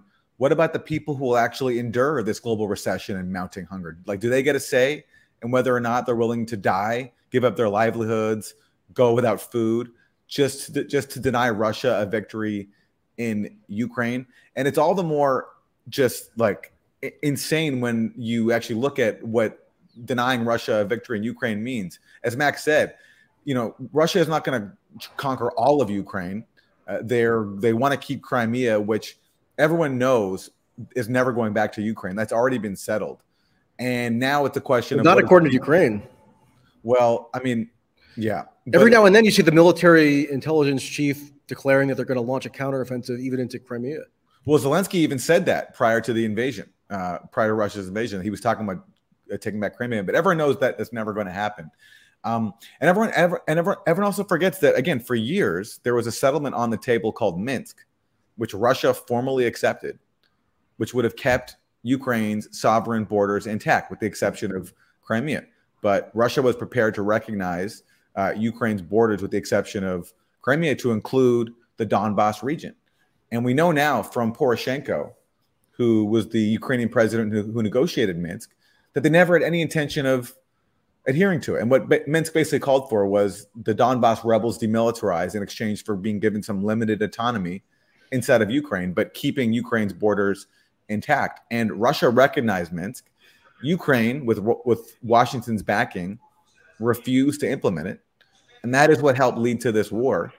And now, instead of just going back to Minsk and trying to work out something along those lines, although the situation is different now, now the U.S. is willing to sacrifice, you know, the world economy, global hunger, just to deny Russia a victory. And I have actually the Poroshenko clip, which I'm gonna I'm gonna pull up. Yeah, I got I got I got you it. got it. Okay. Yeah. It's pretty fascinating. Uh, this is fascinating. Uh, before we get, I guess, before we get Michael's response, uh, let's watch this fascinating clip of. How did the negotiations in Minsk end? We achieved what we wanted. We didn't just put in then, and we don't now. Our task was to avert the threat or to delay the war. It was necessary to get eight years for us to restore economic growth and build up a powerful military. This was the first task, and it was achieved. The Minsk. So that's what he's saying there is Minsk gave us eight years to build up our military and put off the war that they knew was inevitable, which is basically him saying, if I'm reading him correctly, that they never had any intention of, of implementing the Minsk peace accords, which put a, could an end, which should have put an end to the Donbass war, and we're instead using those accords to prepare for a bigger war with Russia, not just a war internally with the rebels in the Donbass. Yeah, it's kind of like Israel and the Oslo Accords, how they just kept negotiating and negotiating and never settling on anything in order to put new facts on the ground in the West Bank, military bases, settlements, walls, etc. So that's what Ukraine did. Uh, Michael, so were any of these issues discussed at NATO and specifically the state of the global economy, or was it kind of just considered normal that this was taking place. Well, even Biden at his press conference reiterated that very sentiment from the Washington Post article, where they're kind of characterizing the an administration official saying, "Look, it's worth it to trigger a global recession and famine in order to prevent Russia from seizing Severo, Severodonetsk or something, which you know, since that article came out has been seized. So too little, too late there, I guess. Um, but you know, Biden reiterated that. He said that U.S. support for Ukraine will remain without any um, vacillation for as long as it takes. And he took the opportunity at this summit to announce even longer range missiles systems being deployed to Ukraine that, in theory, could be used to strike targets uh, farther and farther into Russian territory. So, I mean, it's it's sort of been an interesting discrepancy because over this past month and a month and a half, you have seen a shift in the tenor of the media coverage around the war, where it's more pessimistic about Ukraine's chances and it's kind of a bit more forthright about how Ukraine is concealing a lot of information about its casualties and its progress and so on. And whereas in the earlier portion of the war, that was just entirely under a propaganda like umbrella of concealment, right? And nobody could even fathom trying to penetrate it. But more and more, like I think it's this. Um, uh, the, the, the, the edifices begin to crumble somewhat. Yeah. Um, and and yet none of that that so that change in tenor within some precincts of the media anyway hasn't coincided really at all with any change in the actual policy. If anything, the policy is ramping up. Yeah. Yeah, the, yeah. the policy the policy is intensifying the U.S. military commitment, and Biden, you know, chooses a new means of escalation every other week or so.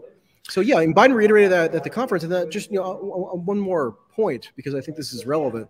There was also a Senate delegation that was at the NATO summit. I tried to talk to them. It was led by Senators Jeanne Shaheen and Thom Tillis, who you know, they had been flying around. Members of this delegation had been flying around to Helsinki and to um, Stockholm to kind of you know uh, do pep rallies for the NATO membership bids of those two countries, and you know the big final step was going to be um, this this NATO summit.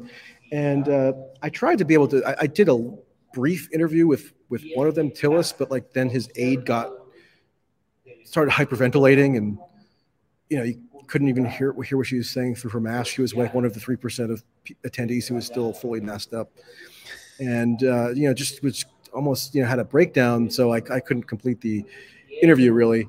Um, and then it turned out like they actually had their they had a press conference on the final day, just like the, the heads of state had, but they did it off site in a totally different part of Madrid in a hotel for some reason, and only invited like a handful of reporters, like a guy from Politico and something. It's just bizarre the way that they wrangle these things. Anyway, the point is, they were going around, meaning Tillis and Shaheen, talk basically restating what Biden said about the how the U.S. commitment must be unwavering. And in fact, Tillis, who's a Republican, so was getting a bunch of questions about how he contends with this small but potentially growing faction within the Republican Party that is more skeptical about, you know, signing a blank check for Ukraine and waging uh, indefinite proxy war on their uh, behalf, and, et cetera. And the thing he would always bring would always bring up, and you see this brought up by other officials as well since the war started, was that was the China component. And he connected that to the fact that this strategy declaration that NATO put out for the first time since 2010 specifically identifies China as an enemy target, can, uh, binds it sort of indelibly to, to Russia based on the supposed alliance that those two countries are claimed to have. And Tillis is then using that to kind of provide a, an additional layer of ideological justification to Biden's essential demand, which is that the commitment must be unwavering and limitless.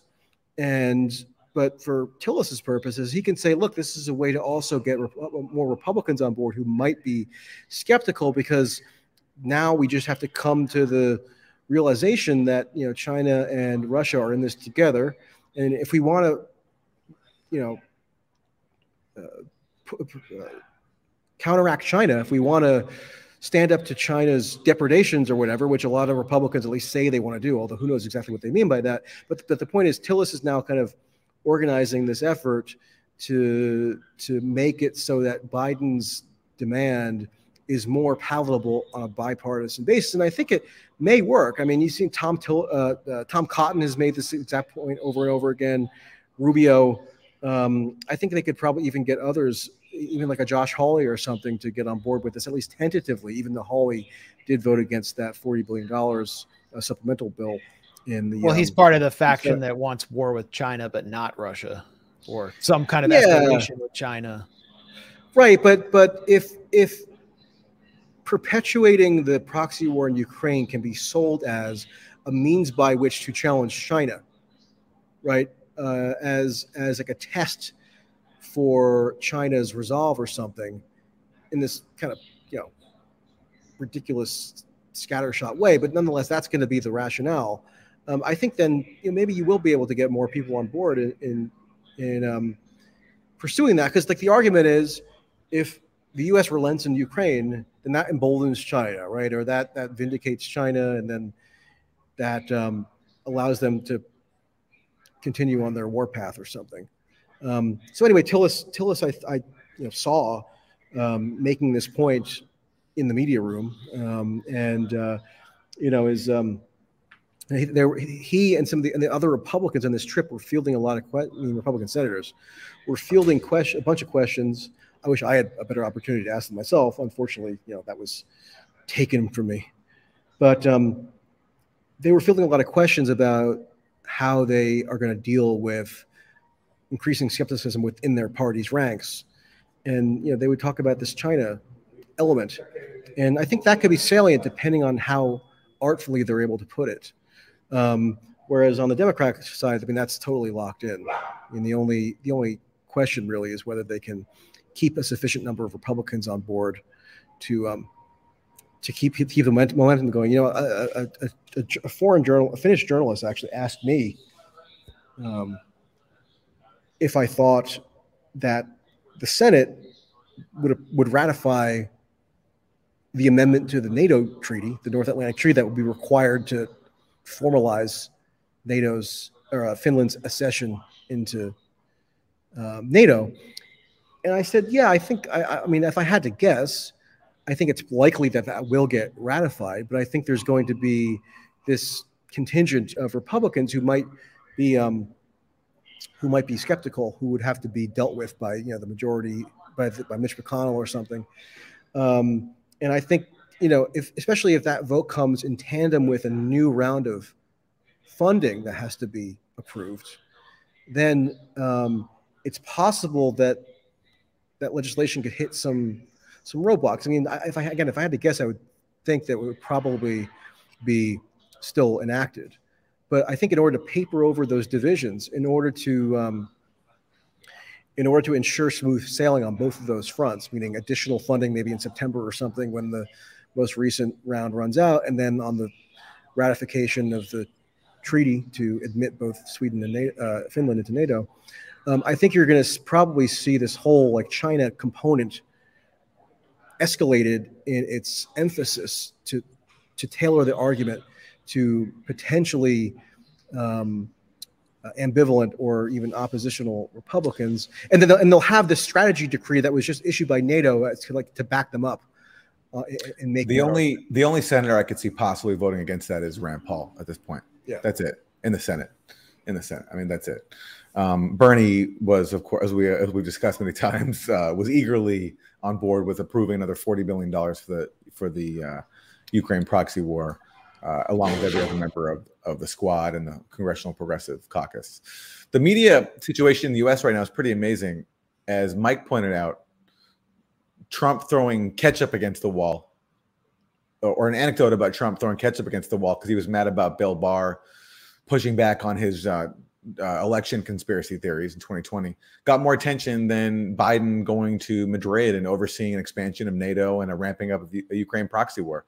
It seems that the dysfunctions of the U.S. right now, mass shootings, Roe versus Wade, the whole January 6th thing are overshadowing what we were told is like a, you know, once in a generation struggle of autocracy versus democracy or, or democracy versus autocracy. So even the media is having a hard time staying focused on the Ukraine story. And of course, when they do, there's zero critical scrutiny. And in fact, today, Max, you know, there's an article in the Times about how Russia spreads propaganda that there are Nazis inside of Ukraine or something like that. That was yeah. the gist of that yeah. story. Yeah, it's all made up. Um, yeah. But though I love the catch up on the wall story. This is one of these characters that comes out of nowhere that we've been experienced where we, we have this strange and extremely boring Russia Gate theater where these characters we've never heard of come out of the uh, national security or political architecture and suddenly become heroes as whistleblowers. And now we're we meet Cassidy Hutchinson, the brave 25 year old, who is kind of like the uh, Kuwaiti ambassador's daughter Nayirah, except that Nayirah, when she was testifying about babies being taken off the incubators in Iraq, was actually claiming that she saw the babies being taken off the incubators. So her lie was at least a first person lie, whereas Cassidy Hutchinson, who was the aide and aide to Mark Meadows, who was Trump's chief of staff, she didn't even claim to have seen the ketchup on the wall or Trump lunging for the steering wheel. She was hearing this secondhand. And so she was the star witness. And it totally, yes, it overshadowed everything taking place around NATO, the escalation around Taiwan, etc. But of course, why would the uh, Beltway press corps want to talk about Ukraine anymore when they're quietly admitting that the tide is turning and that the war is going in the direction we always knew it was going to go, where Russia would actually win in the East? Here, Aaron, uh, we have the the piece you mentioned also, which is hilarious. Um, how Russian media spread false claims about Ukrainian Nazis. So if you scroll down, you can see that they have this graph basically created by a military contractor that does open source intelligence. Um, Aaron, if you want to scroll down.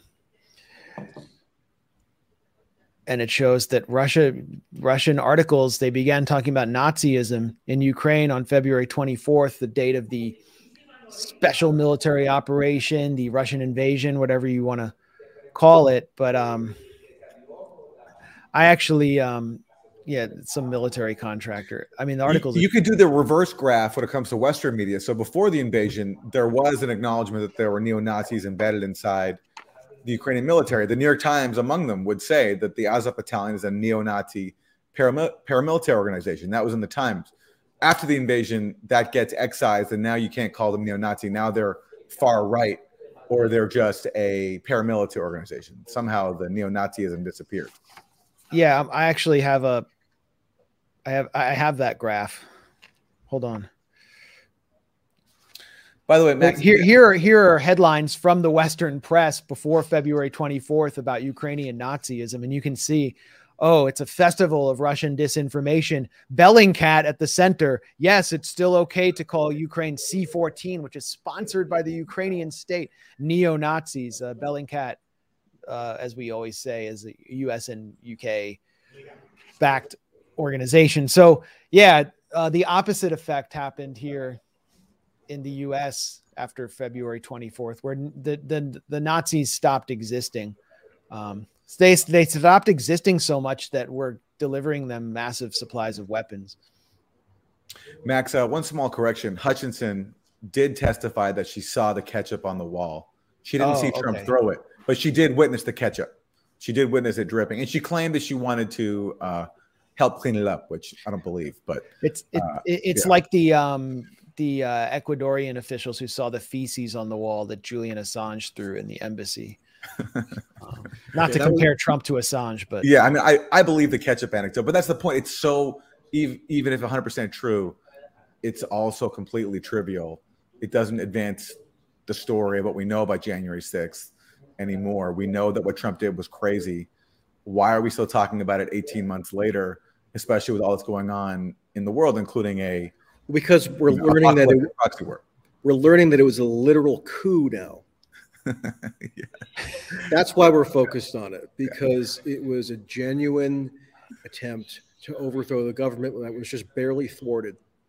Yeah, I don't know if you've seen those people who like will tw- after one of these hearings they'll tweet all those people who mocked the idea that this was a coup they're being awfully silent right now. Well, because Trump Trump threw the ketchup, therefore. Yeah, exactly. It's like what are we really supposed to be? You know, yeah, it's because we're not watching it because Heinz so Gate.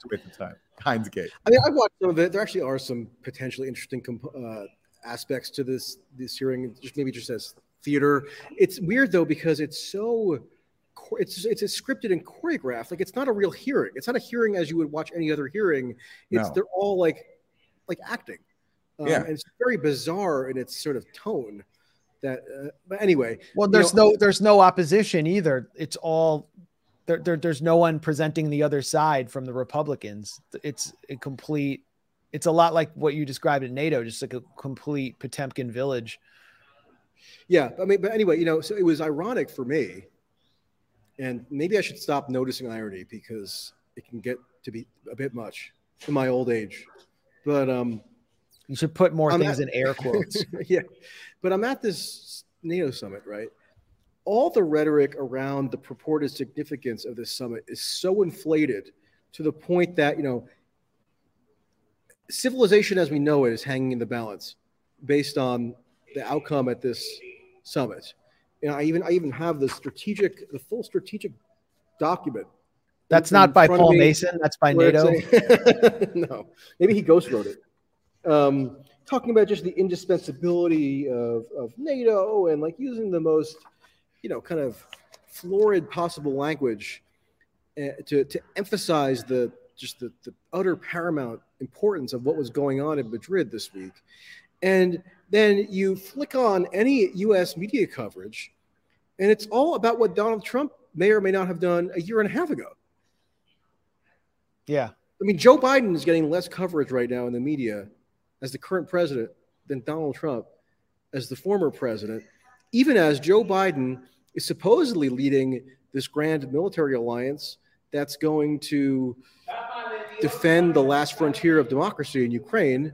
And oh, by the way, open up a new frontier against China. So it's not just that they're ignoring the NATO summit per se, they're ignoring supposedly which what was the biggest, most consequential innovation of this NATO summit, which was more or less to sketch out what could potentially be the the, uh, the framework for how a you know a theoretical third world war could be fought with you know the Pacific theater here and the Atlantic theater here. You know on the on the eve of the NATO summit, the new head of the British Army, who's a real character, gave a speech at this conference um, hosted by RUSI, which is this basically offshoot of the Ministry of Defense in the UK. Who's uh, when I was in London, I actually was able to gain access to one of their conferences illicitly and found out about this plan that this MP was uh, hawking to launch a naval intervention in Odessa that the U that the UK would instigate, and then the US would have to follow in their footsteps and support.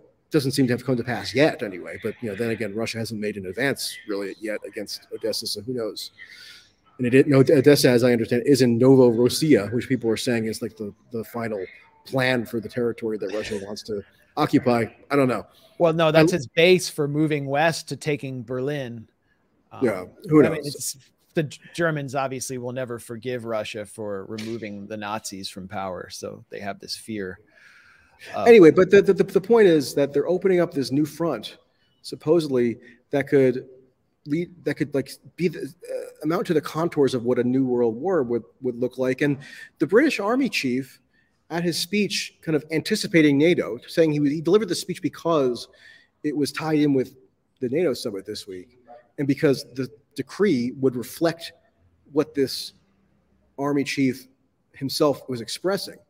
He said that the reason why, in his mind, the British armed forces need to ramp up, why there needs to be more spending on the military in the UK, and why he is now, quote, mobilizing the army to potentially fight a war in Europe.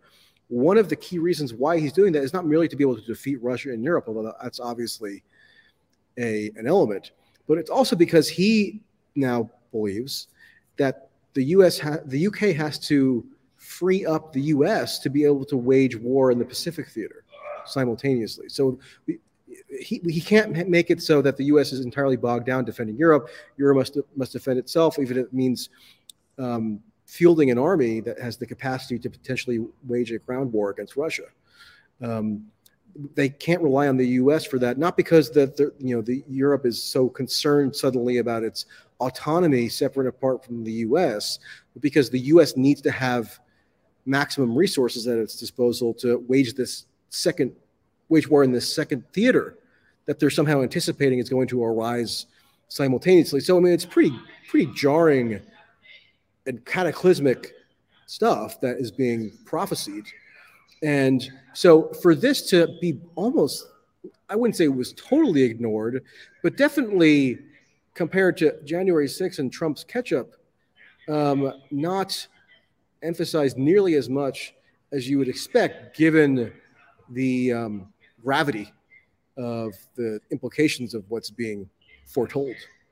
Yeah, I mean, if you go to the period before February 24th, there was um, the the OECD, the Organization for Your, your um, um, the, the, the, the, the monitors from the OECD um, were charting thousands and thousands of violations in the Donbass region, mostly by Ukraine. There was obviously an escalation taking place, and it, you know anyone who criticized NATO, who was a, a critic of NATO, who said uh, there is not going to be a Russian invasion. I don't think it's going to happen. They were the ones who got called out onto the mat after Russia did invade, but no one who actually helped create the context or support the context that drove the the invasion or the Russian policy. No one who supported Maidan and all of the escalations, all of the attacks on the people in Donetsk and Lugansk none of them have faced any accountability. And what happened really, what I saw within the Western press was that when Russia invaded, reality kind of crashed through, but it was a reality they had not wanted to acknowledge because the West and specifically the US always thought it could continue to escalate against Russia and nothing would happen. There would never be a reaction. And they were stunned that Russia did this. Now that they're losing, or the U- Ukraine, which is essentially synonymous with U.S. power, the Ukrainian military. And as we now know, Canadian special forces are on the ground, CIA officers are on the ground. It's a real, uh, it's it's almost a direct military intervention. Now that they're losing, the Western press doesn't want to talk about acknowledge this reality anymore, which stunned it so much, along with the economic reality of Russian oil uh, being taken off the table there was clearly no plan. I mean, we should show the video unless anyone, I'm sure everyone has seen it, but we should show the video of uh, the hot mic moment with um, Macron and Biden, where it really highlights how ill prepared the entire Western leadership class was for this reality to crash through. I had it teed up. Here we go. I mean, this is a remarkable exchange eh, eh, they they obviously have no plan. I mean, the strategic concept, Michael, that you're highlighting right there, it looks to me just like a bunch of boilerplate and and nothing that's actually actionable or workable in the real world. Here's Biden and There's Jake Sullivan. Excuse me. Sorry to interrupt you. I, with your advice, I commission to go uh, and do this. So I call for, for increasing the production by uh, generates. So I got him, told me two things. One, I'm at the maximum maximum.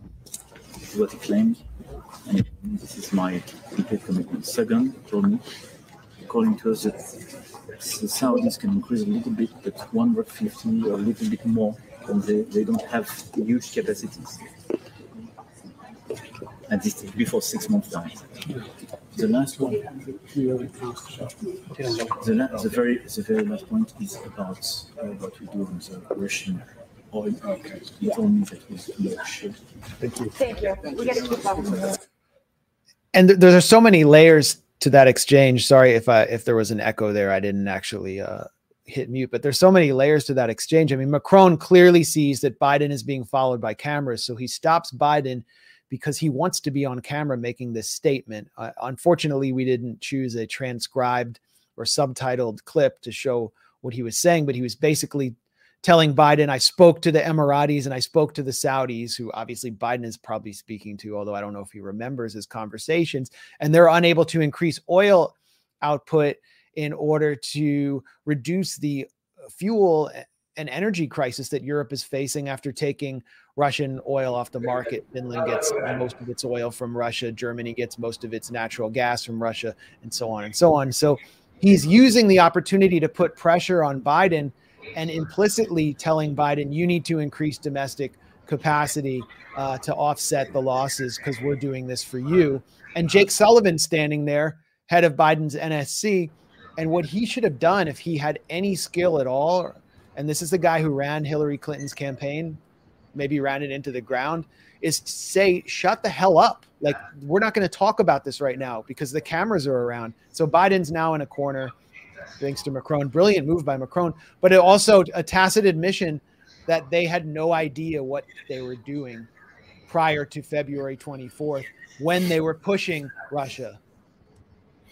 Yeah jake sullivan was in the front row at biden's press conference at the nato summit and I tried to, you know, once was, the press conference was over, I tried to rush over and see if I could get a question in, but they slink away so fast. I mean, you'd think that these guys would have the courage of their convictions, maybe they would mix it up and you know engage in liberal democracy that they love touting and have a free exchange of ideas with He's you know media. But you know, they, no, they they run away as quickly as possible. I guess maybe maybe on a closing note, yeah. um, I just want to throw out a thought that I've been toying with, which is that I think people might underestimate the personal conviction and zeal of Joe Biden pers- uh, in why it is that American policy is headed in the trajectory that it is. Um, you know, Biden, however decrepit his mind might be, however much cognitive capacity he's lost, um, I think he still retains this overriding belief in you know the cause of Ukraine broadly construed, and you and he's had this cause at the top of his agenda for decades, going in the Senate. I mean, he, Joe Biden was Bill Clinton's point man on the Kosovo intervention yeah. in 1999. Yeah. There was a I read an anecdote about how you know when Bill Clinton was mulling over whether to launch that NATO intervention in 99. He invited Biden on Air Force One. They flew around and had, you know, a heart to heart.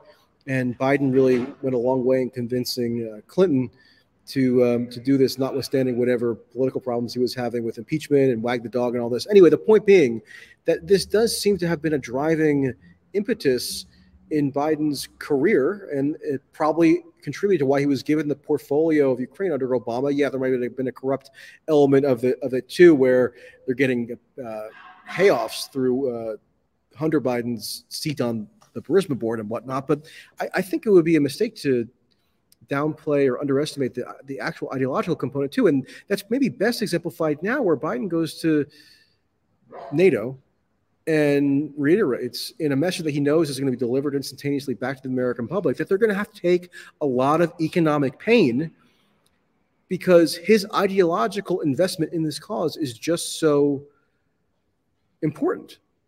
And so he's actually seeming to be willing to take the political hit, meaning take the economic downturn, take the inflation, the, the food shortages, whatever because he actually does have a principled view in the like the the sacrosanct necessity of seeing this cause through to its end. I don't know, maybe theory. that's wrong, that's, but I think it's possible. That's one workable theory. The other theory is that they just don't they never had a plan for this and they're completely incompetent and that Biden never thought and his people never thought that Russia would actually call their bluff and retaliate. Uh, and here we the, are.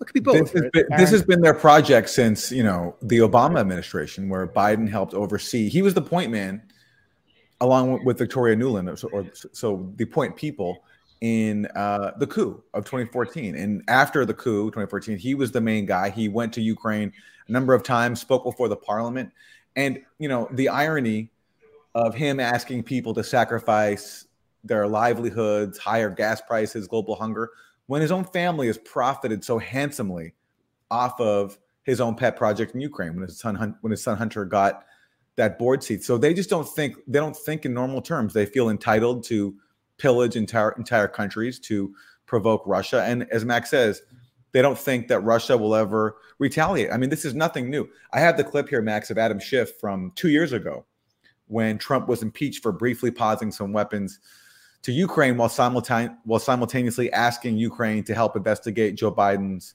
alleged corruption there. And what, well, did, what did Adam Schiff say? Well, my let's favorite Trump tweet of all time, by the way, was Adam shit. But let's just. Uh... So this is this is Adam Schiff. You know, two years ago, two years before Russia invaded.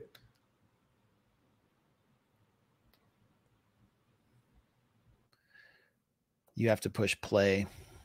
That's his new. The United States aids Ukraine and her people so that we can fight Russia over there and we don't have to fight Russia here. The United States aids Ukraine and her people so that we can fight Russia over there and we don't have to fight Russia here. And remember, Aaron, this that logic was essentially codified by the text of the of the articles impeachment of impeachment uh, for the first Trump impeachment. Because remember, the logic was that Trump had betrayed the nation. Yes. On account of I forget the exact wording now, but giving some sort of aid and comfort to what would have to be the enemy, right? So it but also undermining our. It also was Russia was this permanent enemy. But but it also was undermining our national security. So yeah. somehow, because Trump paused some weapons sales to Ukraine, that that no shipments were actually ever delayed. No, exactly. Yeah, yeah. And so and so the point about the Adam Schiff uh, uh, statement where he says that we aid Ukraine so that we can fight Russia over there, and so we don't have to fight them here. Well, then it's obvious if you don't want Russia to fight Ukraine over there, don't use Ukraine to fight Russia from here. But that's been the U.S. policy, and yet there's somehow been this shock when Russia finally, after eight years of the Minsk Accords going nowhere NATO continued to expand. When Biden takes office, Zelensky cracks down on uh, Russia's allies. He bans Russian TV networks. He signs all these cooperation agreements with NATO and the US to further integrate Ukraine into NATO's military architecture. Uh, as Max said, the attacks on the Donbass increase. I have the numbers here.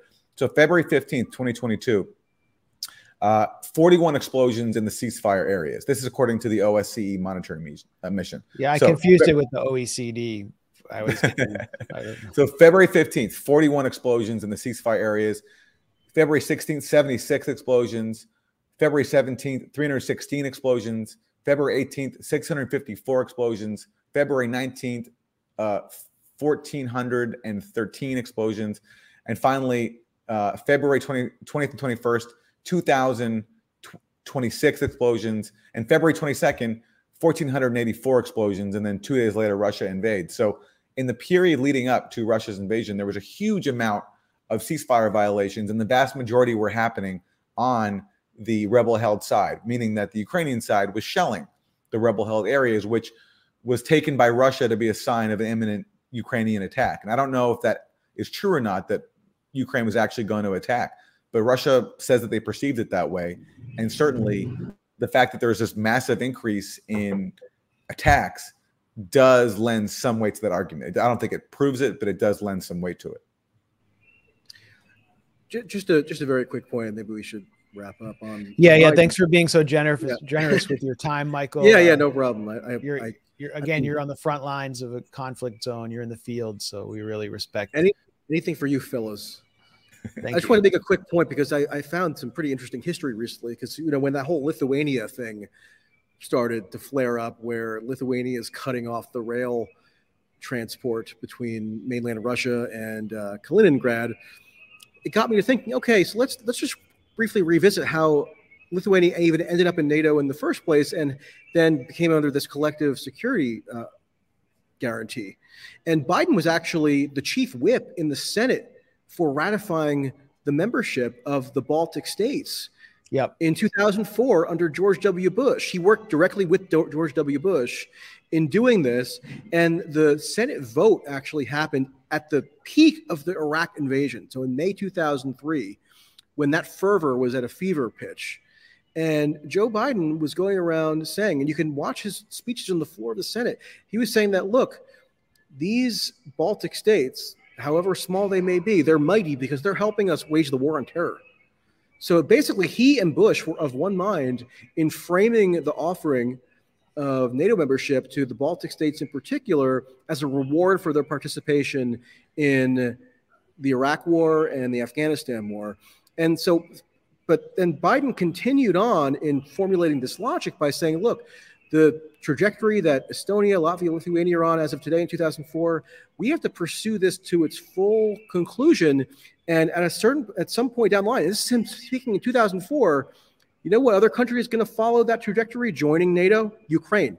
And Biden, I checked, Biden was the only senator who even mentioned Ukraine at that point in 2004. Like it wasn't really a live issue. Yet for Biden, it was. So that's why I'm kind of increasingly disposed to suspect that there's something unique to Biden's kind of worldview where this has been central for some whatever, whatever ideological reason for a long time.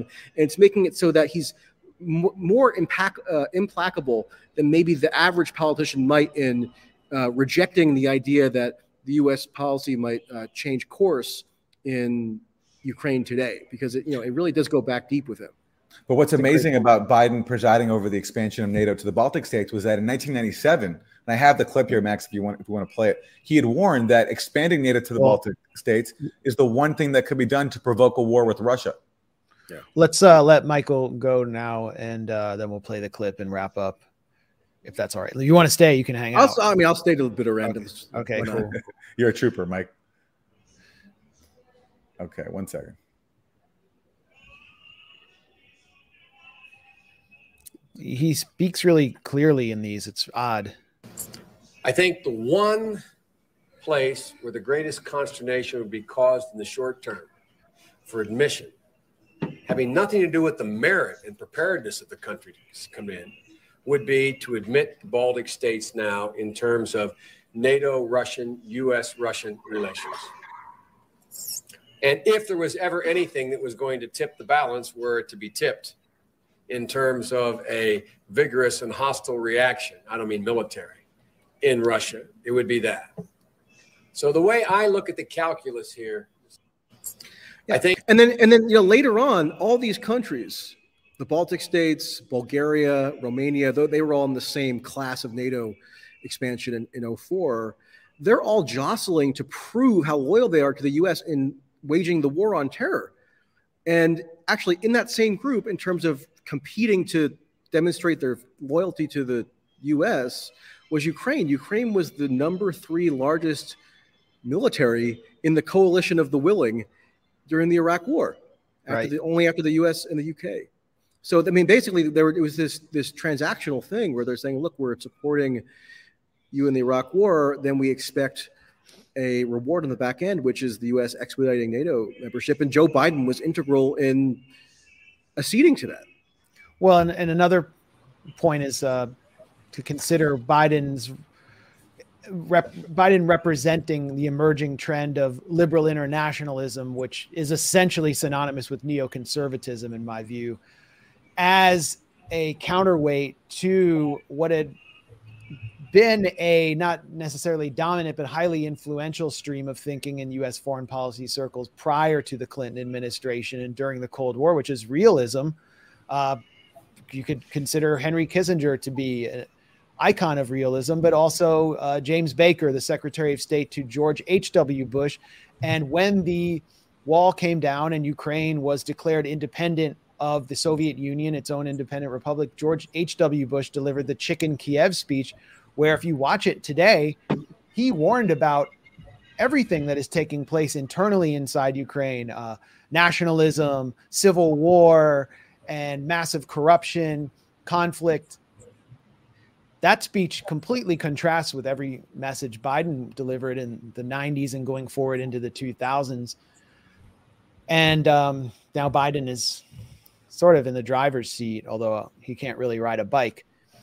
Yeah, I mean, Biden is not a realist. And if there was a realist in the White House right now, you know, I think things would look pretty different. So I just think, you know, it, yeah, it it's, like it's, a, it's a folly to underestimate the amount, incredible amount of latitude that a president has, especially in the realm of foreign policy. And, you know, for better or worse, largely worse at this point, U.S. foreign policy does, I think, reflect Biden's sincerely held beliefs. I wouldn't be surprised if there's a connection between the countries in Eastern Europe who operated secret prisons on behalf of the CIA and NATO Lithuania joined NATO in 2004. Well, Poland, there are tons of black sites in Poland. It's a yeah, but what I'm saying is, what I'm saying is, like Lithu- I wonder if Lithuania getting to join NATO in 2004 was a reward for going along with secret prisons as well. Remember what Donald Rumsfeld called Lithuania and the Baltic states? He called them New Europe and contrasted them with Old Europe that wasn't right. going along with the war. Yeah. By the way, Max, Max, on the last stream I was on with you and uh, and Anya in March, I said that you know, because I had been to Poland recently in this place Rzeszów where they're constructing basically a new military U.S. military outpost.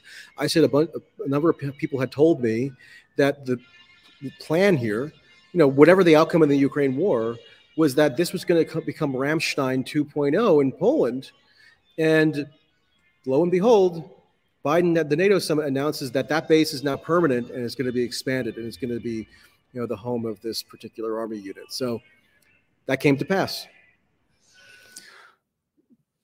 Well, democracy is being defended, and um, you know these it, these are encouraging times. That that that right there, that base is a base of the the liberal world order. And um, anyway, thank you again for for your time. I wanted to um, address. We got a lot of comments about your chest hair, Michael, and I wanted to address that real quickly by saying that at the Gray Zone, we only show contempt to mainstream media men who shave their chests because that's become a, a trend, and that we welcome and celebrate chest hair, hair here as our uh, daily act of personal reclamation. yeah, and I can only assume the commenter is jealous. By the way, one uh, definitely, a, uh, I heard a theory on Twitter that the reason Erdogan called on me is because he saw my body hair and mistook me for a Turk. well, shared Sounds, shared values seems, seems plausible. Seems plausible. Shared follicles. I mean, the proof is in the eating. That's all I can say. I'm going to put that on a T-shirt, a uh, Zelensky muscle T-shirt. Well, thank, thanks everyone for all the super chats. Thanks for the running commentary. The, our chats, the chats are always super amusing and uh, informative. Can I correct one, Max? Someone said I wax. I do not wax. I just want to correct that. I I'm just efficient in body hair. I, I could use some mics. He doesn't. I'm all I'm all natural, baby. and I need. I'm gonna actually have trans. I'm gonna have transplants from Michael's chest hair to my eyebrows because I have. Yeah, let me get on that.